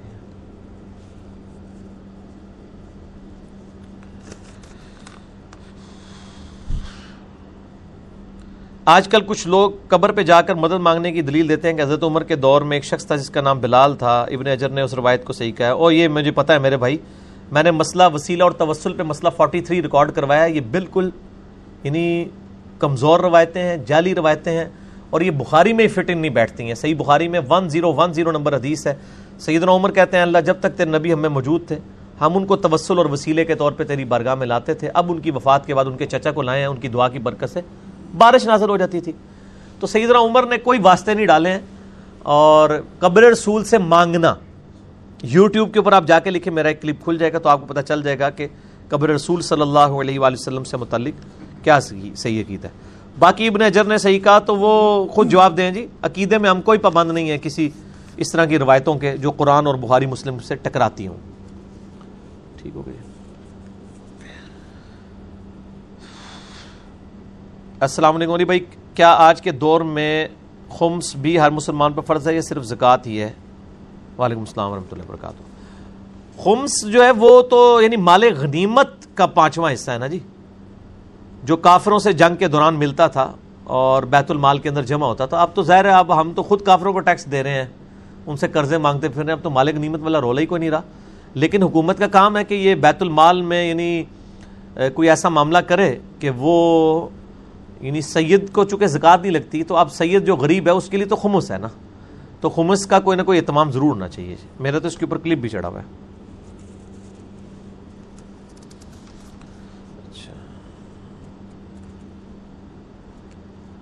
اب یہ فاتح خلف المام پہ تو میرے ویڈیوز آئی ہوئی ہیں میرے بھائی. کیا بخاری مسلم کی ہر حدیث پر ایمان لانا فرض ہے؟ اس کے بغیر ایمان کیسے مکمل ہو سکتا ہے؟ 200 سال بعد حدیثیں لکھی گئیں. یہ اسی مجلس کے پہلے سوال میں چیزیں کور کر چکا ہوں میرے بھائی. آپ نے ایک کلپ میں کہا تھا کہ عشاء کی نماز کا وقت صبح فجر تک رہتا ہے, حالانکہ صحیح مسلم میں ہے الا نصف اللیل کے الفاظ ہیں. تو میرے بھائی میں نے اس کلپ میں یہ حدیث بھی بیان کی تھی مسلم شریف کی. میں نہیں کام کرتا کہ آدھے کام کروں, میں نے بتایا تھا کہ مسلم شریف میں حدیث ہے کہ آدھی رات تک عشاء کا وقت رہتا ہے, اور میں نے بتایا تھا کہ یہ افضل وقت ہے کیونکہ انہی احادیث کے جو راوی ہیں حضرت ابو ہریرہ وہ کہہ رہے ہیں کہ جس نے فجر کا وقت داخل ہونے سے پہلے عشاء پڑھ لی تو اس نے وقت کے اندر پڑھی. وہ میرا کلپ ذرا آپ خود دیکھیں ذرا دوبارہ, ٹھیک ہے؟ ہمیں والد دینے سے پہلے آپ کلپ ہی پورا دیکھ لیا کریں, خالی ٹائٹل نہ اس کے پڑھا کریں. جا کے لکھیں کہ عشاء کا وقت کب تک رہتا ہے. یہ حدیث تو میں نے بیان کی ہوئی ہے, اور میں نے اس کو ویڈیو اس کا جواب ویڈیو ریکارڈنگ میں لائیں. ویڈیو ریکارڈنگ میں میرے بھائی 2.5 سال پہلے آیا ہوا ہے. گورنمنٹ ملازمین کی تنخواہ سے ہر مہینے جی پی فنڈ کاٹا جاتا ہے جس پر ہر سال کے بعد شرح سود لگا کر منافع دیا جاتا ہے. یہ پیسہ حلال ہے یہ حرام ہے؟ ظاہر ہے جی سود ہے تو حرام ہی ہے نا جی. انٹرسٹ فری کرائیں, اگر انٹرسٹ فری نہیں ہوتا تو آپ جب آپ کو ملے تو اتنا پیسہ الگ کر کے بغیر ثواب کی نیت کے کسی اچھے کام میں صرف کر دیں. ٹھیک ہو گیا. نیز یہ فنڈ ملازم اپنی مرضی سے کم یا زیادہ کروا سکتا ہے. ہمارے ادارے میں تو میرے بھائی ہو جاتا ہوتا ہے, آپ کا نہیں پتا. صحیح بخاری کی حدیث نمبر 114 کی وضاحت کر دیں, وہ آج وضاحت ہو چکی ہے. حدیث قرطاس ہے 114, وہ مسئلہ 55B میرا ریکارڈڈ موجود ہے حدیث قرطاس کے اوپر, وہ آپ دیکھ لیں کاغذ قلم والی. اگر مغرب چھوٹ جائے اور بندہ عشاء کی دوسری رکعت میں پہنچے, یار یہ سوال بڑے اچھے ہوتے ہیں, اے پٹھے پٹھے سوال نہ میرے کو کرایا کرو جڑے عجیب غریب قسم دے لکھے ہوندے نے. اگر مغرب چھوٹ جائے اور بندہ عشاء کی دوسری رکعت میں پہنچے تو پہلے کون سی نماز پڑھے؟ مغرب چھوٹ جائے اور عشاء کی دوسری نماز پہلے مغرب ہی اس کو پڑھنی چاہیے, لیکن اب چونکہ عشاء قائم ہو چکی ہے تو آپ عشاء پڑھ لیں اس کے بعد مغرب پڑھ لیں. یہ اجتہادی مسئلہ ہے, اس میں کوئی ایسا رولا نہیں ہے. تو اسی ضروری اس ٹائم ہی پہنچنا سی. ناک میں رسی والا جانور یا وہ جانور جس کے بچپن میں سینگ جلا دیے قربان کیا جا سکتا ہے؟ ناک والا تو وہ معاملہ ٹھیک ہے, سینگ جس کے جلے میں اس کا نہیں ہوتا. قربانی پہ میرا آپ مسئلہ نمبر 52 دیکھ لیں. جنت تک رسائی کیسے ممکن ہے؟ یہ بھی آج کور ہو چکا ہے. بخاری کی حدیث ہے جس نے لا الہ الا اللہ پڑھا وہ جنت میں جائے گا, سوائے اس کے کہ جس نے خود ہی جنت میں جانے سے انکار کر دیا. پوچھا کس نے انکار کیا؟ آپ صلی اللہ علیہ وآلہ وسلم نے فرمایا جس نے میری اطاعت کی وہ جنت میں جائے گا, جس نے میری نافرمانی کی اس نے جنت میں جانے سے انکار کر دیا. تو چپ کر کے آپ سمعنا و اطعنا نہ کریں, حلال و حرام کی تمیز کریں, فرائض پہ بندی اختیار کریں اور حرام چیزوں سے بچیں. مرد کے لیے سرخ کپڑا جائز ہے؟ بالکل جائز ہے, میرا اس کے اوپر کلپ بھی چڑھا ہوا ہے. وہ ترمذی میں ضعیف روایت ہے کہ ایک بندے نے سرخ کپڑے پہنے تھے تو نبی علیہ السلام نے سلام کا جواب نہیں دیا. آپ صلی اللہ علیہ وآلہ وسلم سے خود سرخ کپڑے پہننا ثابت ہے, سرخ چادر سر کے اوپر لینا ثابت ہے. صحیح حدیث کے اندر میرا کلپ اس کے اوپر چڑھا ہوا ہے, آپ دیکھ لیں پگڑی کے کلرز کے اوپر. آپ یوٹیوب پہ جا کے لکھیں تو نکل آئے گا. جمعہ کے خطبہ میں امام کا لکڑی کے آسا پکڑنا صحیح حدیث سے ثابت ہے, بالکل ثابت ہے, وہ بخاری مسلم میں حدیث ہے نا. آپ صلی اللہ علیہ وآلہ وسلم ایک کھجور کا تنا تھا, اس کو یعنی اس سے سہارا لے کے یعنی آپ صلی اللہ علیہ وآلہ وسلم خطبہ دیا کرتے تھے, اور جب ممبر آپ کے لیے بن گیا آپ ممبر پہ چڑھے تو صحابہ اکرام کہتے ہیں کہ اونٹنی کے بچے کی سی رونے کی سی آواز آئی, اور صحابہ کہہ رہے ہیں میرے کو نظر بھی نہیں آ رہا, تو وہ تنا رو رہا تھا. آپ صلی اللہ علیہ وآلہ وسلم اپنے ممبر سے اترے, اس کو آ کے ہاتھ رکھا, دلاسا دیا, تو وہ ہچکیاں لیتا ہوا خاموش ہو گیا. یہ معجزہ ہے, بخاری مسلم دونوں میں ہے نبی صلی اللہ علیہ وآلہ وسلم کا. تو اس لیے یہ عصا لینا جو ہے نا وہ سنت ہے, اور صرف عصا پکڑ کے خطبہ دینا سنت نہیں ہے, وچ بھی قرآن و سنت بیان کریا کرو. وچ تسی سارے قصہ کہانیاں بزرگ بابیاں نے بیان کرتے ہیں آپ لوگ, مطلب آپ خطبے میں جو آپ صلی اللہ علیہ وسلم کے خطبہ جو ہے وہ قرآن کی آیات ہوا کرتا تھا, صحیح مسلم میں حدیث ہے. آپ یعنی ظواہر کو تو لے رہے ہیں, پگڑی کو لے رہے ہیں, داڑھی کو لے رہے ہیں, باقی جو اصل چیز ہے وہ نہیں لے رہے. یہاں پہ بھی آپ اعصاب پکڑنے کو لے رہے ہیں, جو تقریر ہو رہی ہے وہ قرآن و سنت کے مطابق ہونی چاہیے, اصل چیز یہ ہے. ٹھیک ہے جی, تو اگر کوئی اعصاب نہیں بھی پکڑتا تو اس کا خطبہ ہو جائے گا, لیکن اعصاب پکڑ کے پگڑی پہن کے داڑھی بھی پہن کے ہی رکھ کے نہیں, داڑھی بھی پہن کے وہ قرآن و سنت کے خلاف عقائد لوگوں کو بتا رہے, پھر تو کوئی اس کی ایکسیپٹیبلٹی نہیں ہے. ٹھیک ہوگا جی بھائی, ہمیں تمام مسلمانوں کے درمیان اتفاق اتحاد کی بات کرنی چاہیے, نہ کہ دوسروں پر غیر ضروری تنقید اور ان کا مذاق کا رویہ ہونا چاہیے. بالکل میں آپ کے ساتھ ہوں جی, اتحاد امت ہونا چاہیے. ہم نے اتحاد کرا دیا ہے جب ہم نے لوگوں کو بتایا کہ جی دیکھیں ان کے بزرگوں نے یہ غلطی کی اور ان کے بزرگوں نے یہ کی, تو وہ دونوں آپس میں گلے سے لگ کے روتے ہیں اور کہتے ہیں یار ساڈے بزرگ بھی غلط سن تواڈے بھی غلط نے, چلو بس ایک دوسرے تو سارے اتفاق ہو گیا. اس کا ثبوت یہ ہے کہ آپ دیکھیں اہل حدیث کے مولوی بریلویوں کے حق میں میرے خلاف ویڈیو ریکارڈ کروا رہے ہیں. تو اتحاد امت تو مجھ سے بڑھ کے کس نے کروایا, اگ پانی میں اکٹھا کر دیتا جے, یہ تواڈے سارے بزرگ اتحاد امت نہیں سن کرا سکتے.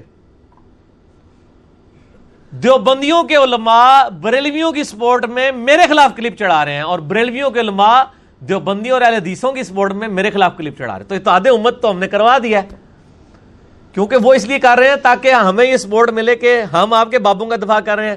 ایک بابا بچاؤ مہم چل رہی ہے, لیکن نہ میں وہابی نہ میں بابی, میں ہوں مسلم علم و کتابی. میرا اتحاد امت پہ بھی ایک کلپ ہے, آپ دیکھیں اس میں میں نے طارق جمیل صاحب کی ایک ورڈکٹ کوٹ کی تھی. وہ کہتے ہیں کسی کو چھیڑو نہ اپنا چھوڑو نہ. میں نے کہا نہ, اپنا پہلے چھوڑو دوسرے کو بھی چھیڑو, سب کے پاس کچھ نہ کچھ سچائی ہے, پھر اتحاد امت ہوگا. اتحاد امت تو جو میں نے سمجھا ہے نا اللہ کے فضل سے, اتحاد امت بابوں پہ نہیں ہوگا, قرآن و سنت پہ ہوگا. اگر آپ کہیں گے اپنے اپنے بابے بھی سلامت رہیں اور قرآن و سنت بھی سلامت رہیں, نہ, یہ بیک وقت آگ پانی اکٹھا نہیں ہو سکتا. اس کی پہلی شرط یہ کہ آپ اپنے اپنے بزرگوں سے دستبردار ہو کر, اللہ نے جس کو ہمارا بزرگ بنایا سیدنا و مولانا امام اعظم محمد رسول اللہ صلی اللہ علیہ وآلہ وسلم کو اپنا امام مان لیں. ٹھیک ہے, کسی فرقے یا اولیاء اللہ پر تنقید نہ کیا, ان کا مذاق نہ اڑایا جائے. اولیاء اللہ کا مذاق تو سارے اڑا رہے ہیں. کیا محمد بن عبد الوہاب صاحب جو اہل حدیث کے اولیاء اللہ ہیں, ان کا مذاق بریلوی اور شیعہ نہیں اڑاتے ہیں, دیوبندی نہیں اڑاتے ہیں. المحند میں دیوبندیوں نے لکھا ہے یہ خارجی ہیں. ٹھیک ہے جی, اعلیٰ حضرت نے شعر لکھا ہے, وہ شہید لیلہ نجد تھا اسماعیل دہلوی کو, اور لیلا کا ہے اس نے محمد بن الوہاب صاحب کو.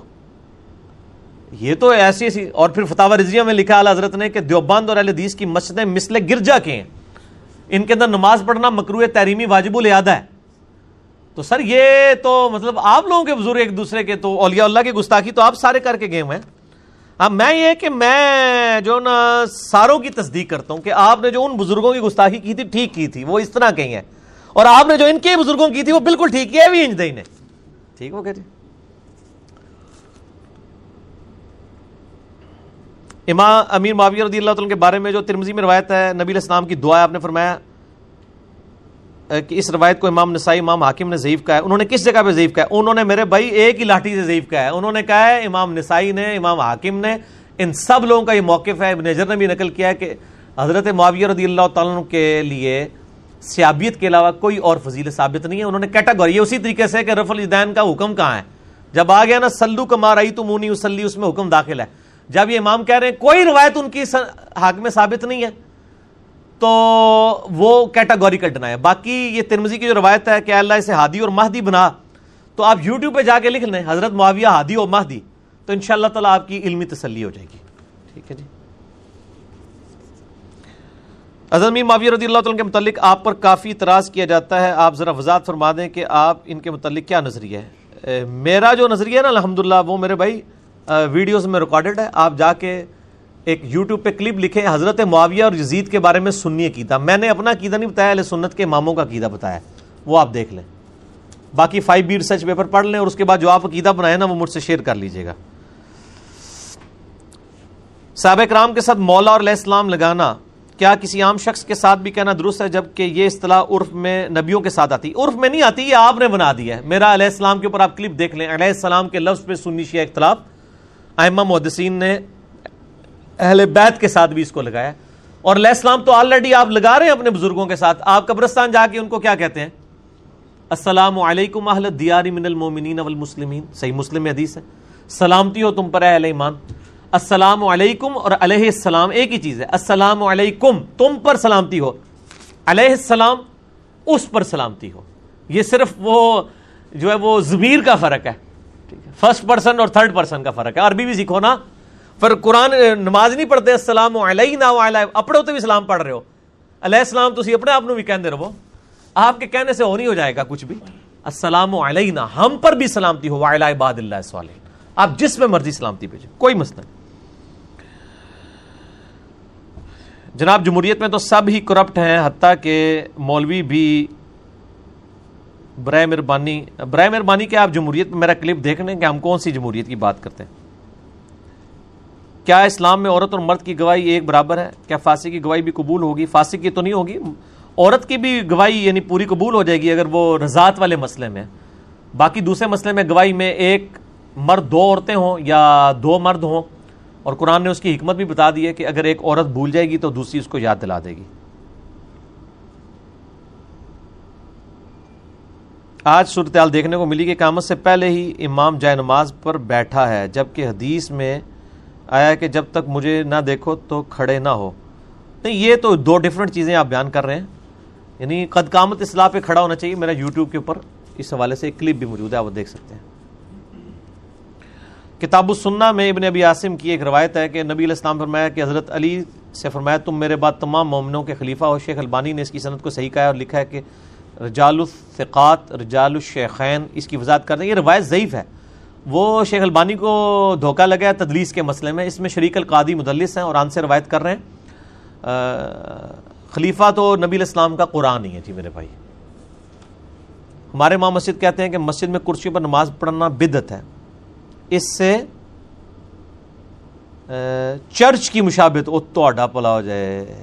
کتنے پہنچا جائے مولوی, اس کو کوئی جو تمہارے ہاتھ میں جو ٹچ سکرین موبائل ہے جو چندے کے پیسوں کا ہے اور کسی نے گفٹ کیا ہے, اس سے بھی جو ہے نا وہ ٹرمپ کی مشابت ہوتی ہے, ٹھیک ہے جی, اور کافروں کی مشابت ہوتی ہے. میرے بھائی یہ کوئی مشابت نہیں ہے, اور ورنہ تو آپ کل کو کہیں گے کہ جی زمزم پینے سے گنگا پہ نہانے کی مشابت ہوتی ہے, اور حجر اسود کو چومنے سے جو ہے وہ ہندو چومتے ہیں جا کے اس کی مشابت ہوتی ہے. اس طرح مشابت نہیں بنتی ہے, یہ کوئی ریلیجس مشابت نہیں ہے. اور یہ جو دنیاوی ایکٹیویٹیز ہیں, اچھا اس کی بھی کرسی پہ ہی جا کے نظر اٹکی ہے, اس کو قالین سے مشابت نظر نہیں آئی ہے, جو اس نے لاکھوں روپے کا منار کھڑا کر دیا اس کے اوپر نہیں نظر آئی ہے, ٹھیک ہے جی, جو اے سی لگے ہوئے ہیں اس کے اوپر نظر نہیں آئی, جس کا وہ بینیفیشری ہے نا اس پہ اس کو نظر نہیں آئی ہے. اس طرح مشابت نہیں ہوتی ہے, ٹھیک ہوگا جی. سلیب کو لٹکا لے وہ دینی مشابہت ہوگی.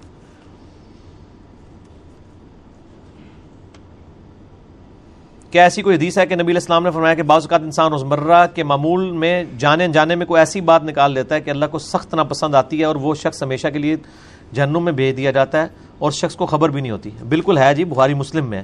اس لیے تو ہم کہتے ہیں نا استغفار کریں نا, اور کرتے رہنا چاہیے. ظاہر ہے یہ اس کے ساتھ ہی ہوتا ہے جو معاملہ جو باغی ہوتا ہے, باقی تو اللہ تعالیٰ حفاظت فرماتا ہے. زیادہ ڈرنے کی بھی ضرورت نہیں ہے اور زیادہ بے فکر ہونے کی بھی ضرورت نہیں ہے, اللہ کی طرف توجہ رکھیں, آپ استغفار کرتے رہیں.